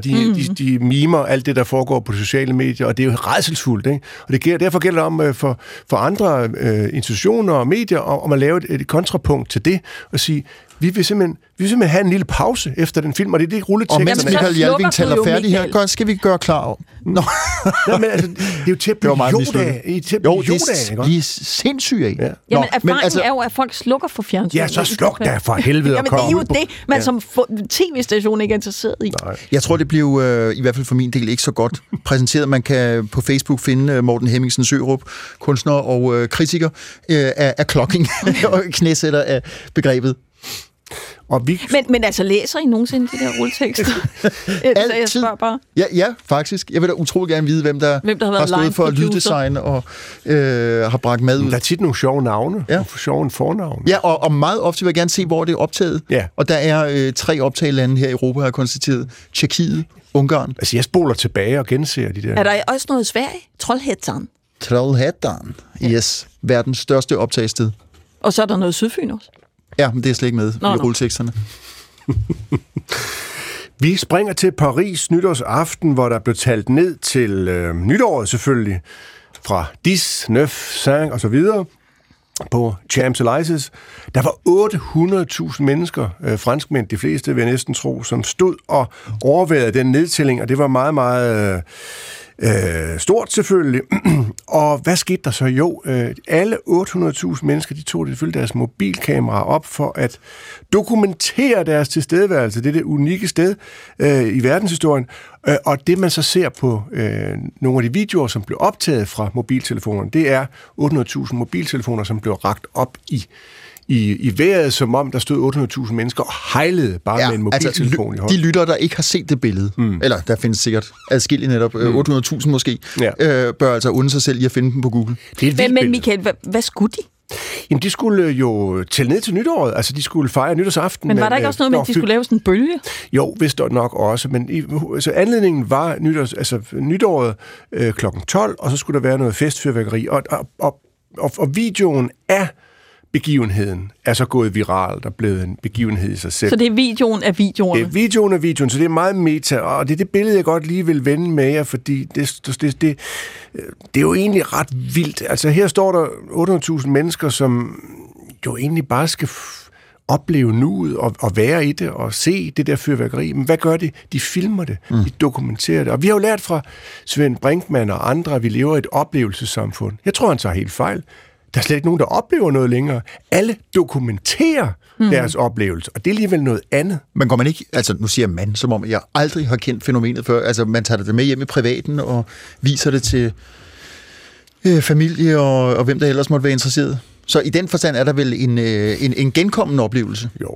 Men kan I se, hvad jeg mener? Altså, I står her i nuet, kram din kone, kram din kæreste, kram din elskerinde, kram dine børn, kram din hund, kram din kat. Vær i det, ikke? Jo. Nyd den lille pause fra de sociale medier. Men nej, Altså, det er jo fandme en sygdom efterhånden. Jamen, det er jo ikke sociale medier, det her. Det her er jo... Altså, jeg har da aldrig set så meget feriebilleder, som efter, at de ligger på alles telefoner. Mm. Altså, fordi vi får faktisk genoplevet de der feriemomenter. Ej, kan I huske dengang? Nej, prøv lige at se for 10 år siden. Jeg har lige fået det her minder. Nej, prøv lige at se den hund, og var den lille eller stor eller gammel eller sådan noget.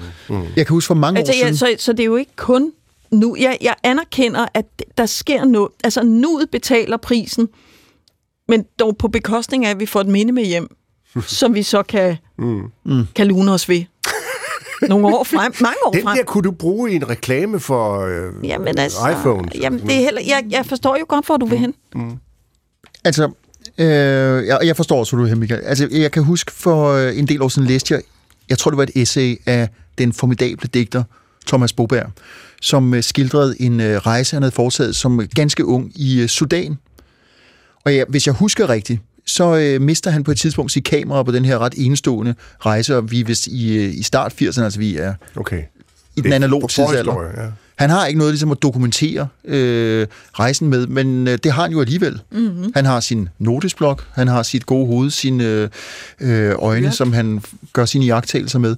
Og selvom jeg ikke har den lyriske pen, som Boberg har, så har beskrivelsen stået hos mig i mange år, selvom jeg ligesom alle andre, og jeg vil formentlig på Champs-Élysées have gjort det som... Ja, præcis, det er det, der er misæren, vi gør alle sammen. Men jeg har så tit tænkt på, at han har jo helt ret, Thomas Boberg. Altså, man kan da bare prøve at være i øjeblikket og registrere det. Hvis man har sproget til det, kan man nedfælde det i kladehæfte og måske lave lyrik ud af det, og ellers så må det bare være i ens hoved. Man kan også øve sig. Altså, nu kommer der en guide, ikke? Næste gang, du tager din mobiltelefon op og vil filme et eller andet, så spørg dig selv, er det her nødvendigt? Eller skulle jeg bare være i øjeblikket i stedet for? Bare stille sig selv spørgsmål. Det kan godt være, at man er stadigvæk offer for sin refleks, men hvis man tvinger hjernen til at stille spørgsmålet, så kan det være, at man er lidt mere i nuet. Og nu tager vores kommende gæst fra sin mobiltelefon og lige tager et billede af dig, mens du siger det. Det er en straf, Mikael Jalving. Ja, det må det være. Nå, okay. Det betyder det. Altså også, at vi har annonceret, at der er kommet et fjerde menneske i studiet, så skal vi ikke bare stoppe med ugen kort og godt og komme videre efter det lille jingle-pling. Og efter det lille jingle-bling, så skal vi til en begivenhed, der skete for ret præcist 10 år siden. Ikke helt præcist, men næsten præcist. 29. december 2013, fordi der ændrede Formel 1 superstjernen Michael Schumachers liv sig meget drastisk. Sammen med sin familie og gruppe venner, der var han på skiferie i Meribel i Frankrig. Vi var i Frankrig faktisk i den her udsendelse. Han kører off-pist, og han styrter og slår sit hoved mod en sten. Og selvom han har hjælp på, så flækker den, og han rejste op og var sådan forvirret, men umiddelbart stadigvæk ved bevidsthed. Og da han kom på hospitalet, finder de ud af, at det er værre fat end først antaget, lægger ham i kunstig koma. Der ligger han 5 måneder, og efter 7 måneder, der lyder det jo sådan her i DR-sporten. Nej, det lyder ikke sådan her, helt præcis i DR-sporten, men vi skal spille det klip for jer, når det er klar. Men i hvert fald, så siger man i DR-sporten, at han er ikke særlig klar i hovedet, eller hvad det nu er. Nu har vi faktisk klippet klar. Nu skal jeg nok spille. Okay.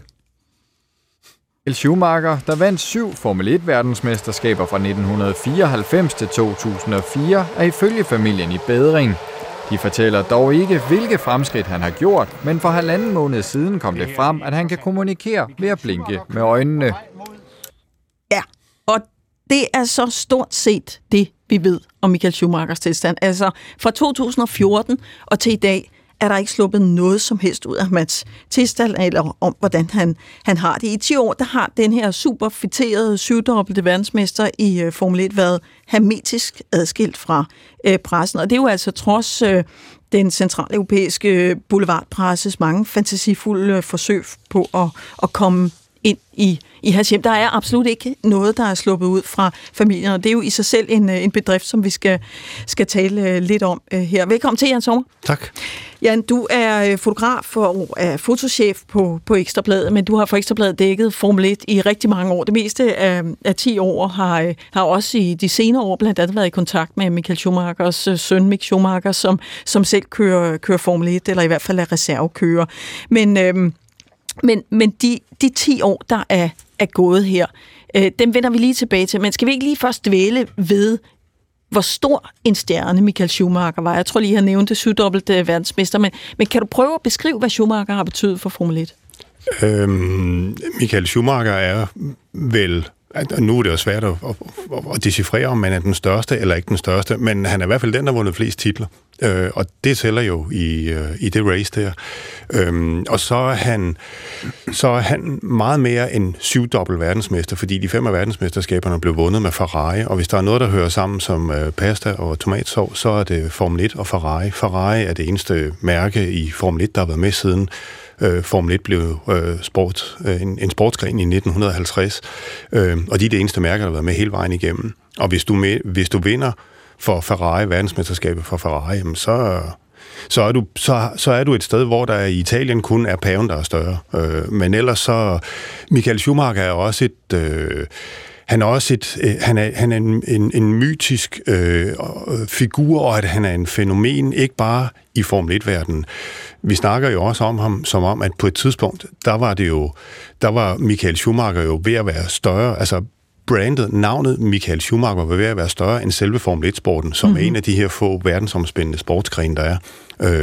Utrolig kommercialiseret og tv-transmitteret, og alle i hele verden har et eller andet form for forhold til Formel 1. Ja. Men Michael Schumacher var større, fordi han bare var så dominerende.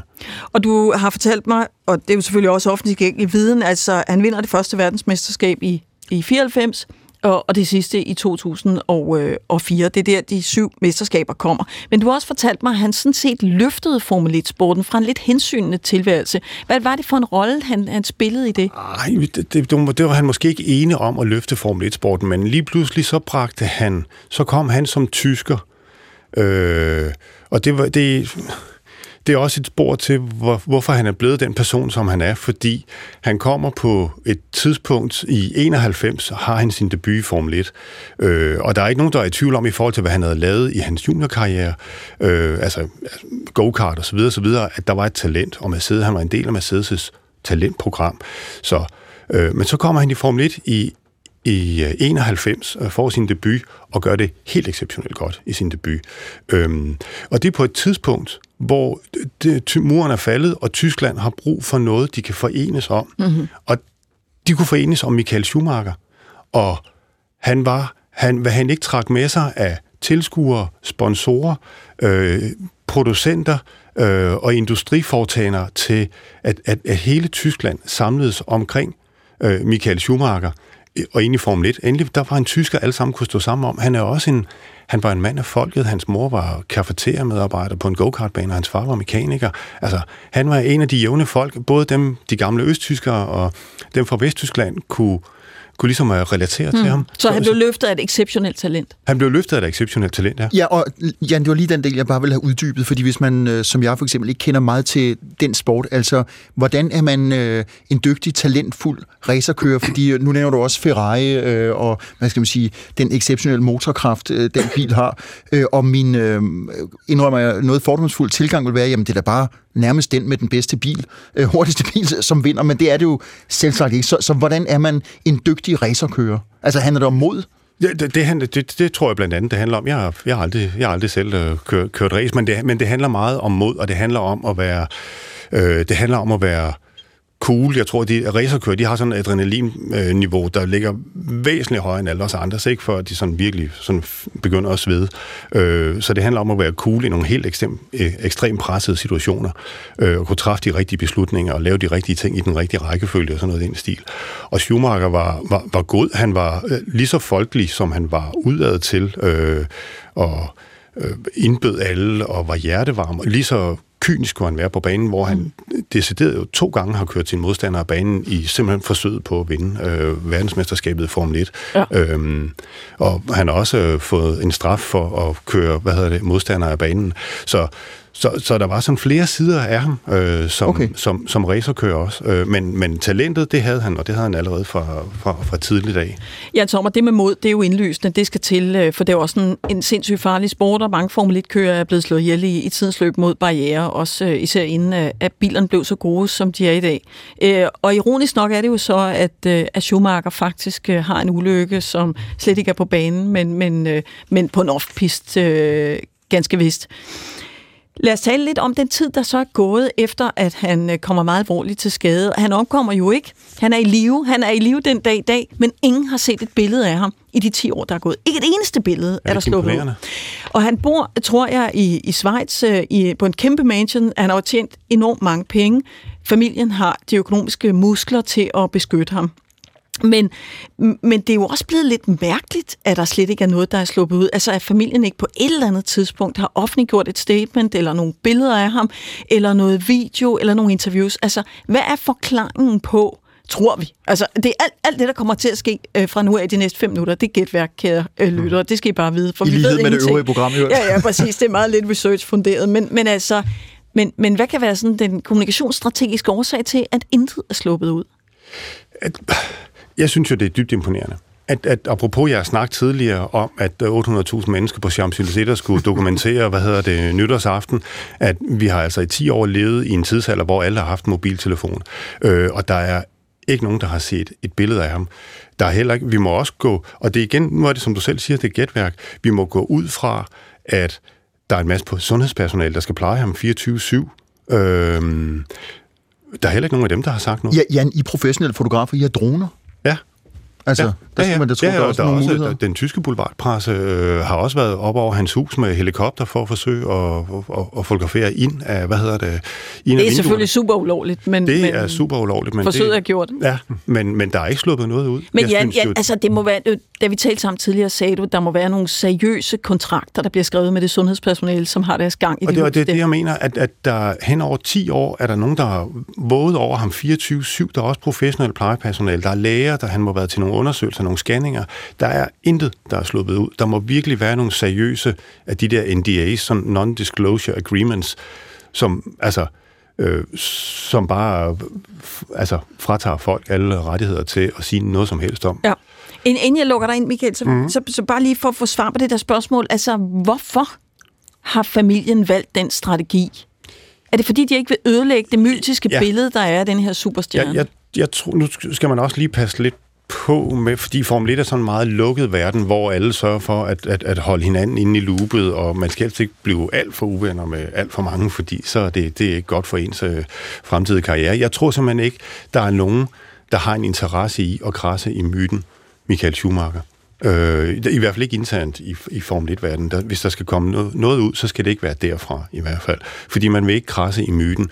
Man vil ikke krasse i myten om arbejdersønnen fra Tyskland, der blev 7-dobbelt verdensmester, og de 5 gangene for Ferrari.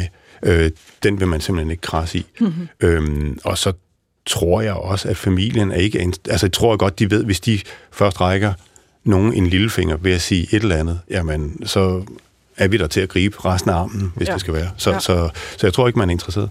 Jamen, jeg kan jo godt forstå det. Altså, det er jo en tragedie. Altså, de har mistet deres far, og han er også far. Han har børn, og han har en familie omkring sig, og de har mistet, ham. Jeg forstår godt, hvorfor, og der er også nogle diskretioner og privatliv osv., men et eller andet sted er det jo også næsten et mausoleum, de har bygget. Ja. Altså, det er næsten som om, han allerede er død. Ja. Du forstår, hvad jeg mener? Ja. Og som Nynne sagde til at starte med, det er jo kun gætværk, det vi kan gøre nu, fordi en af de få personer, der har besøgt ham, og som har udtalt sig efter at have besøgt ham, det er hans tidligere teamchef fra Ferrari, Jean Todt, der er en franskmand. Han blev så i øvrigt senere formand for det internationale automobilsportsforbund, og han har udtalt sig sådan meget luftigt som, men jeg har set racerløb med Michael Schumacher. Mm. Mm-hmm. Ja, 2 mænd, hvor der begge to er super konkurrencepræget, der har set den sport, de begge to elsker, og som ikke har diskuteret strategi eller tider, eller, altså nu taler vi omgangstider, men strategi, og hvor der ikke er sluppet noget ud. Altså, det er jo gætværk, det hele. Men Jan, altså, vi antager, at han ikke kan tale, han ikke har noget sprog, at han ikke kan gå, for eksempel. Hvad bygger vi det på? Jamen, der er en dokumentar på Netflix med familien Schumacher, som var ude, og der siger de jo selv, familien, at de er stadigvæk glade for at være sammen med Mikael, men det er ikke den Mikael, som vi alle sammen kendte. Altså, det er virkelig, virkelig vage ting, der er kommet ud derfra. Ja. Altså. Jan, du sagde, og vi har lige et minuts penge, kan jeg se, du sagde, at på et tidspunkt var Schumacher på sin vis større end sporten, ligesom nogen vil sige, at Lionel Messi har været større end fodbolden som sådan. Nu, når han ikke er der, og hans søn trods alt ikke har udvist samme talent, hvor er Formel 1-sporten i dag? Altså har den, ja, den har selvfølgelig overlevet Schumacher, men har den samme styrke, samme anseelse, også i øvrigt i hans hjemland, Tyskland? Nej, i Tyskland, der har ingen interesse været. Selvom Tyskland for en 3-4 år siden, der havde de 4 Formel 1-kører. Der var altså tv-ratings, tv-seertallet, det daler.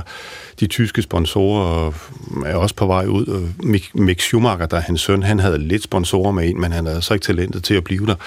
Men euforien, den eufori, som Michael Schumacher skabte, den er nu rykket lidt vestpå til Holland, hvor der er en Max Verstappen. Yeah. Altså, så når du kommer til Formel 1-løb nu om dagen, jamen, så i stedet for, at det er tyske slagtenbumler, der er der, så er der en hel masse mennesker i orange, der holder med Max Verstappen. Mm. De er også ret gode fans i andre sportsgrene, så ja. Det er sikkert underholdende. Jan Sommer, tak fordi du ville være med os. Fotochef på Ekstrabladet og har fulgt Formel 1-sport igennem mange år. Vi letter på hatten for Michael Schumachers karriere, og måske ikke mindst hans families evne til at holde den tyske boulevardpresse uden for dørene i ikke mindre end 10 år. Tak skal du have, Jan. Ja, så er vi halvvejs gennem team 2 af 4. division i studiet. Fortsat Mikael Jalving, Nynne Bjerre Christensen og jeg selv, Adam Holm. Nu skal vi har faktisk fået besøg af en slank mand. Det havde vi nu også før, men ved siden her står Timi Bisgaard Munk. Du har været her mange gange. Ph.D., kommunikationsekspert, skribent, analytiker, tidligere chef for K-Forum, hvor du også lige har skrevet en meget opsigtsvækkende analyse. Jeg skal sige, du skriver også kommentar i Politikken. Velkommen, Timi. Tak. Og det er den kommentar, du har skrevet, som hedder, den er så delvis på engelsk, No Diner Danmark, fra Nomanomics til Novo Nordisk. Og det er det, vi skal tale om, fordi Timi Bisgaard Munk peger i sin kommentar på, at hvor Noma for ikke så mange år siden satte Danmark, det kulinariske Danmark, på verdenskortet, eller på det kulinariske kort, kan man sige, og gjorde København især til et yndet valgfartssted for folk, der gerne vil spise fine diners, så er Novo, altså Novo Nordisk, med deres antifedme medicin, deres wonder drugs, Wegovy for eksempel, kommet på verdenskortet og er blevet en gigantisk succes. Og dermed, og det er Timi Bisgaard Munks vurdering, så foretager vi et skift fra Nomanomics til Novonomics, og fra at have været brandet som en kulinarisk supermagt, vil vi nu blive brandet som en medico-supermagt. Og den del, jeg forsimpler det meget, men man kan selv gå ind og finde artiklen, den del vil altså også gå ud over hele vores forståelse af, hvordan vi spiser sammen, hvordan vi kommunikerer, hvordan vi er som mennesker. Jeg vil lige sige, hvordan vi kropsligt tager os ud. Timi Bisgaard Munk, du kigger lidt undrende på mig. Er det rigtigt gengivet? Fuldstændig. Det er meget rigtigt. Okay, så lad os tage den derfra, fordi der er rigeligt at tale om. Altså, det jeg først skal spørge dig til, sådan helt elementært. Er du reelt bekymret for, at vi går fra det, du kalder fine dining country til et no-dining country? Jamen, jeg synes, det er meget vigtigt. Altså, vi får en diskussion i Danmark om det, der sker lige nu, fordi det er en kæmpe stor økonomisk, kulturel forandring på niveau med for eksempel p-pillen, som jo var en af dynamikkerne i 68. Vi har også haft Cipramil og Viagra. Altså, hele det her, der sker med Novo nu, hvor vi bliver en medico-supermagt og dybest set biohacker-verden. Altså biohacker-verden og vores forhold til sult. Og det er altså meget vigtigt og meget spændende, og det skal vi diskutere, og det er helt vildt i Danmark, og der er så få mennesker, der egentlig er begyndt at diskutere det her. Hele Kalundborg er jo blevet lavet om til sådan en, altså en fabrik, simpelthen. Altså der sker ekstremt mange ting nu. Novo er den mest værdifulde virksomhed i Europa, bare lige for, hvor vi er henne. Og DR har jo også ansat en korrespondent til stort set alene at dække Novo. Ja, lige præcis. Og det er jo bare vildt, at vi ligesom nu går ind, altså lidt ligesom p-pillen jo ændrer, altså man kan sige, den ændrer jo hele 60'erne. Altså så kommer den her pille jo til at ændre vores forhold til mad, altså på verdensplan. Altså man estimerer en tredjedel af verdensbefolkningen om 10-20 år på den her pille. Altså det er jo en dramatisk forandring, som jo er på niveau med, ja også med lykkepillen jo, som rent faktisk også ændrede vores forhold til depression og psykisk lidelse og sådan noget. Nu er det vist indtil videre en injektion, så vidt jeg forstår. Men det er så lige meget, det kan også være, det kommer i pilleform. Det kommer snart som pille, jo, det er. Nej, jeg vil bare problematisere det der tal tema. En tredjedel af verdens befolkning om 10 år, sagde du det, vil være på den her medicin. Altså, hvor har du det fra? For det er jo en afsindig dyr medicin.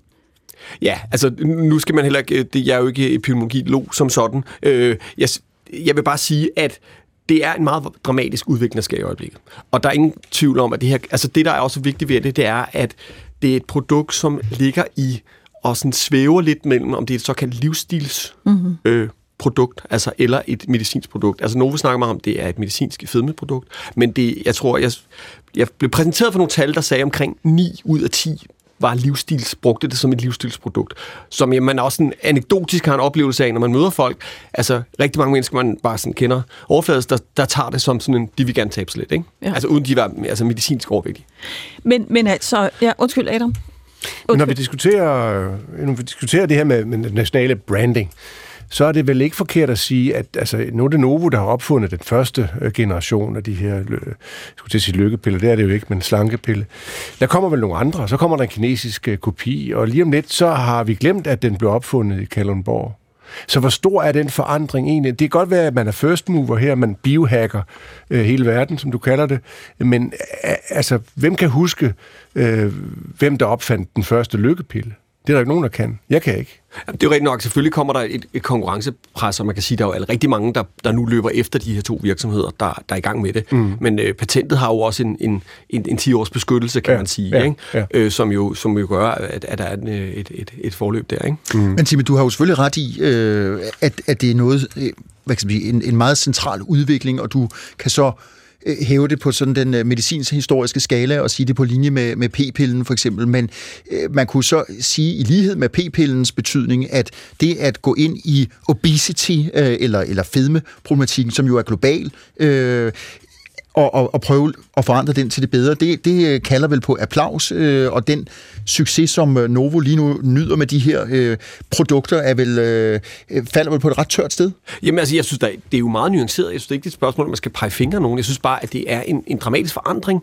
Altså også det, som jeg også prøver at skrive om, det man kalder Novonomics, altså det er jo ekstremt afgørende for dansk økonomi, det der sker. Mm. Så det er jo noget med at prøve, at vi får en diskussion af både de positive ting, og også fordi det er jo en fantastisk historie, at en dansk virksomhed går ind og nu tager kampen op mod fedme, som jo er et stort globalt problem, ikke? Ja. Mm. Okay, Timi, der er 100 forskellige tråde at tage fat i, men hvis vi nu tager fat i det, som du starter med, altså det kommer til at ændre den måde, vi er sammen på. Altså, vi kan godt lide at hygge os i Danmark. Vi hygger os altid i en situation, hvor vi kommer noget i munden sammen. Altså, hygge findes ikke, uden at vi spiser et eller andet sammen. Jeg tror, det kommer til at ændre vores måde at være sammen på. Altså, vi mødes over et måltid. Jamen, uden tvivl. Altså, det, som man kan tale om i forhold til det her produkt, det er jo det, der sådan med et meget akademisk ord hedder psykosocial bæredygtighed. Altså, det vil sige, på sigt, altså, hvad er det for et liv, du får? Altså, hvis du ikke har lyst til at spise. Hvis du ikke har lyst til at gå ud og drikke en glas rødvin med din kone, hvad er det for et liv, du får? Altså, hvad er det, altså, mange af de ting, lidt det samme med Cipramil, altså, når du tager nogle af de her ting, så ændrer det jo også det, hvad er det, der driver dig? Mm. Fordi du bliver jo også drevet af at have lyst til nogle ting. Der er også en glæde ved at være sulten og sige, wow, nu skal vi ud og spise på en fed restaurant. Vores redaktør Linnea visker mig lige ud, at vi kan da mødes over en sprøjte.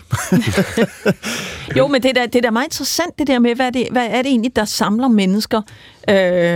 Mikael har haft riven ud efter, ja, vi har været ude efter sociale medier og telefoner også, men det er jo interessant, hvis måltidet heller ikke længere kan samle os.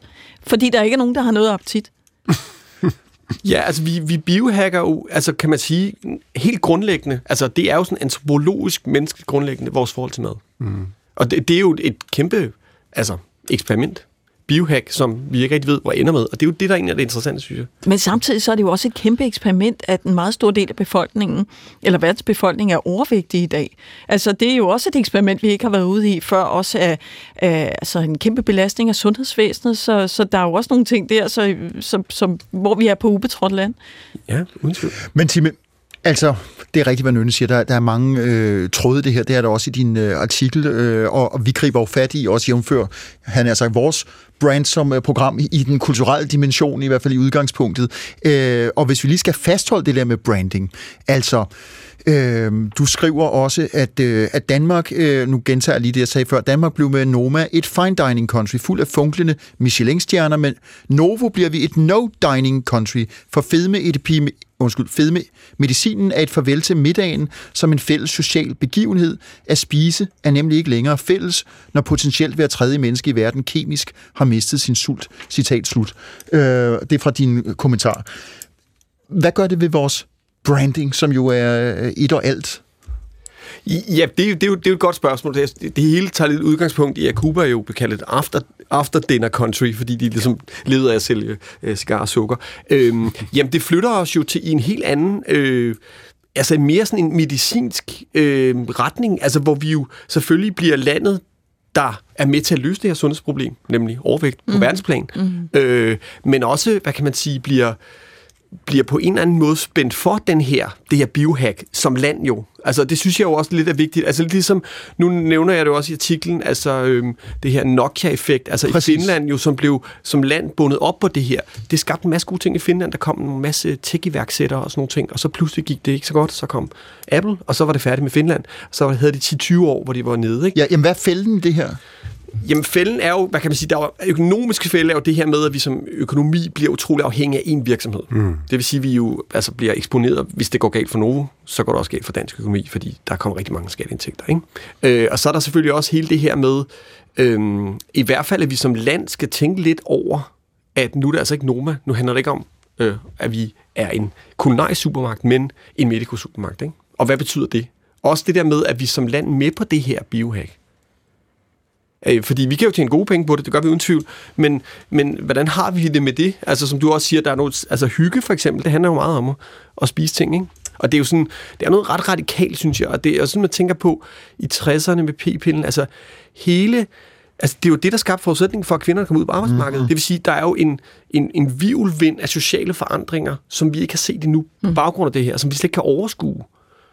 Der er vel den store forskel fra, hvad skal man sige, madscenen til medicovirksomheder, at Novo skaber enormt mange arbejdspladser. Du siger, at de er i gang med at opkøbe hele Kalundborg og bygge fabrikker der og arbejdspladser og et kæmpe eksportpotentiale, hvor nogle af de få gode restauranter, vi havde i Danmark, var mere netop af brandingmæssig karakter, men jo så ikke bidrog enormt meget til beskæftigelsen eller til bruttonationalproduktet. Så på den måde er det to meget forskellige vægtklasser, vi bokser i med de to brancher. Ja, og man kan også sige, at det interessante er jo, at hvis vi lige fraregner Mærsk og Novo, så vil vi jo teknisk være recession i Danmark. Ja. Det skal vi også lige være opmærksom på. Det er jo dem, der ligesom hiver os op. Ja, og det er jo derfor, at landet skal passe på ikke at blive sådan en one-trick pony, ikke? Altså, det er Novo ikke noget andet. Nej, men det er det, vi er jo ved at blive i hvert fald. Men altså, Timi, hvad er det for et scenarie, sådan helt konkret, man ser? Altså, hvis nu folk ikke længere går ud og spise, de har vel stadig ikke behov for at se hinanden.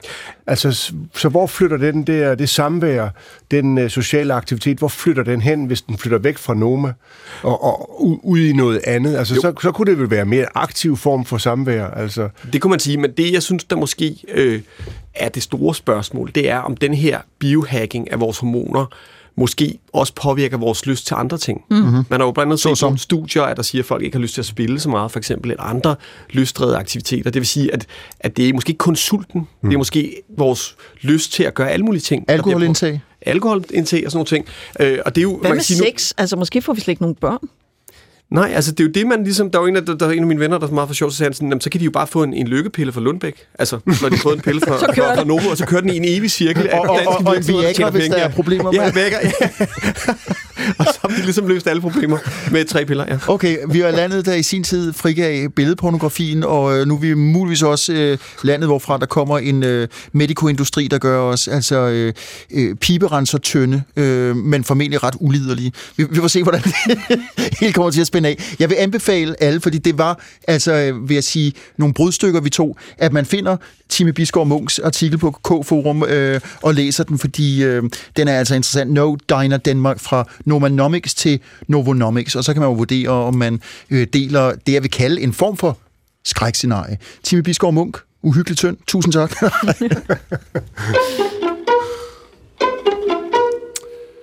Og nu til noget helt andet. Hvis man skal tro en meget interessant artikel i Kristeligt Dagblad, så kommer der inden for meget kort tid, også til et postnummer nær dit, en helt skare af vrede, bitre kvindestemmer, der ikke længere gider finde sig i alt muligt pjat og dovenskab hos mændene og hos børnene. Den nye kvindetype omkring de 50 år op efter, hun nægter at glatte ud, ligesom min moster gjorde i gamle dage. Hun vil ikke længere være usynlig.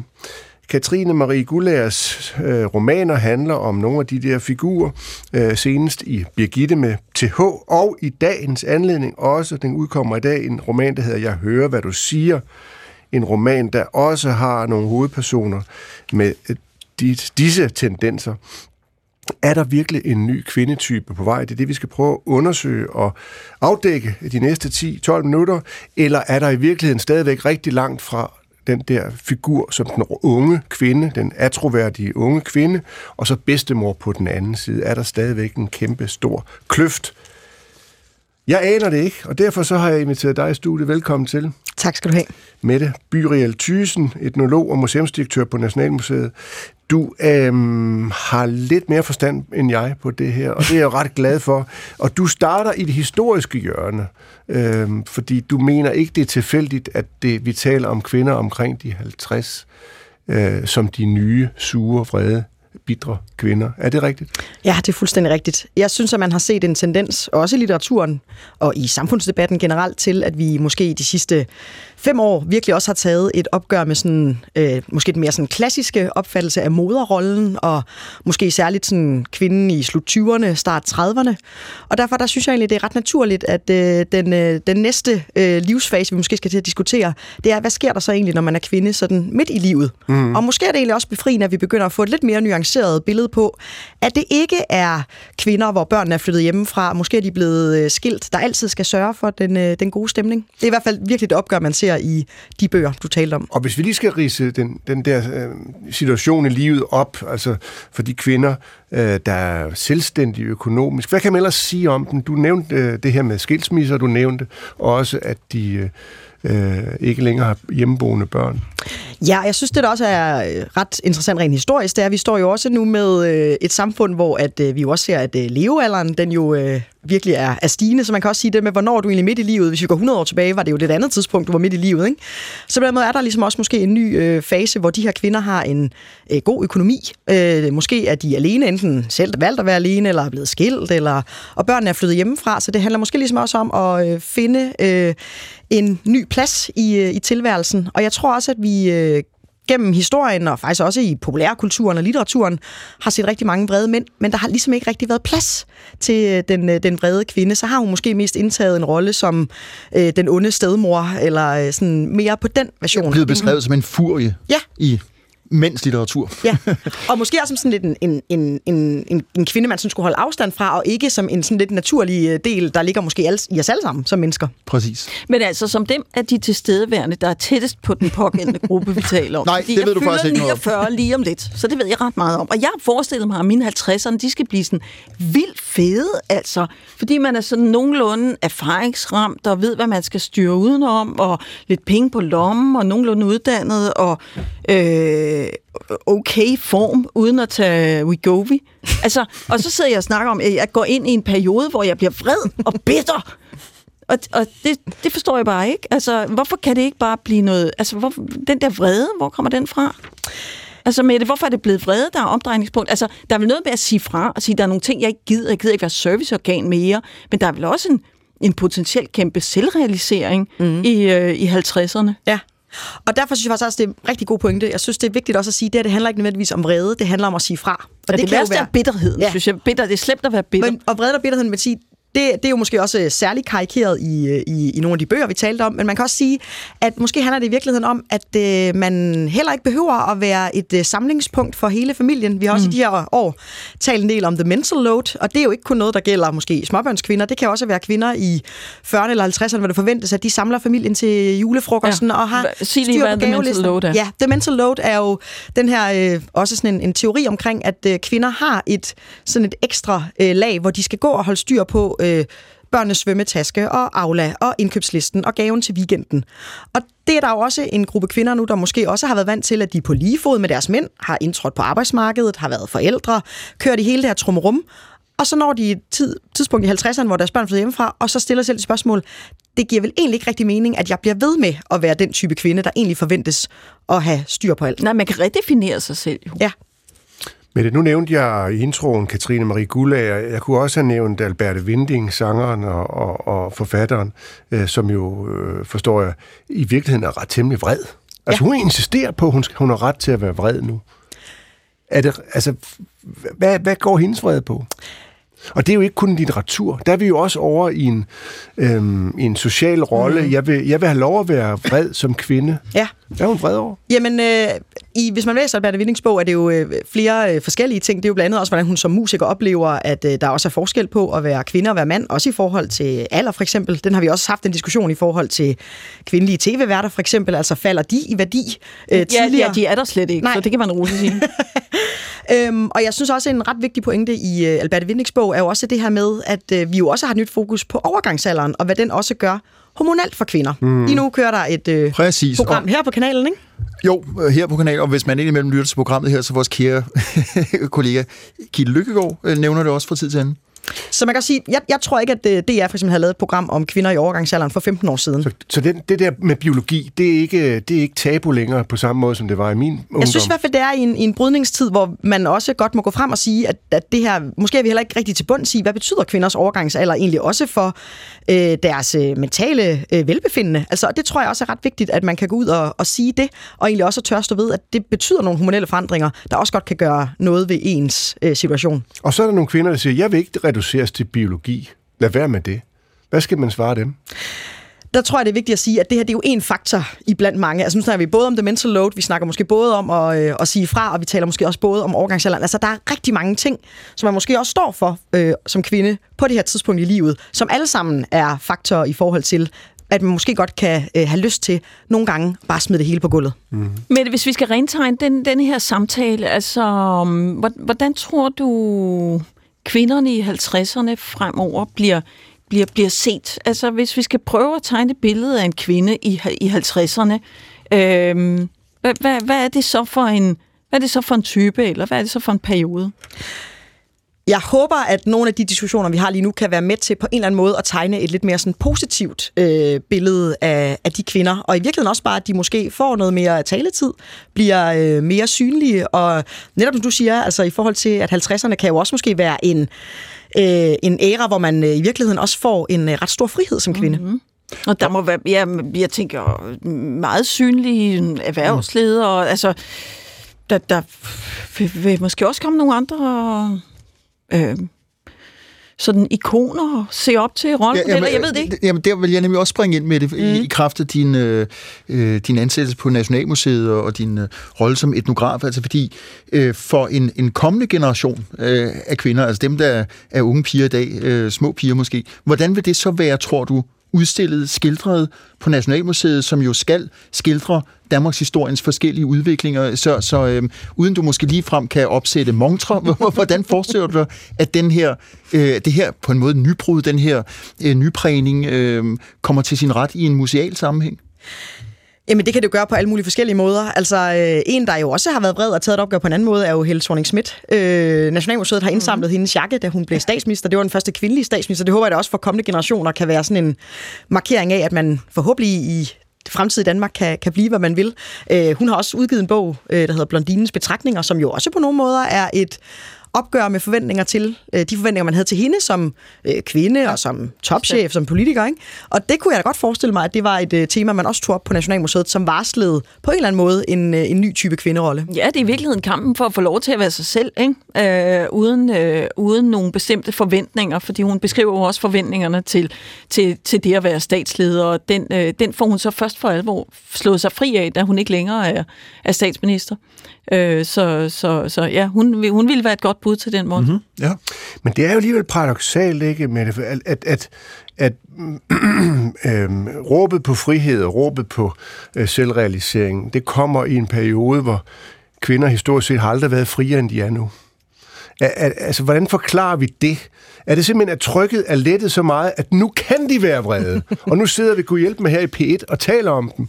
Og du siger også lige frem, at det er positivt, at de er vrede. Jeg tror, der sidder nogle mandlige lyttere derude og tænker, åh nej. Altså, mandlige fraskilte lyttere. Ja, tænker, hold nu kæft, altså hun var vred nok i går. Skal hun nu være endnu mere vred i morgen?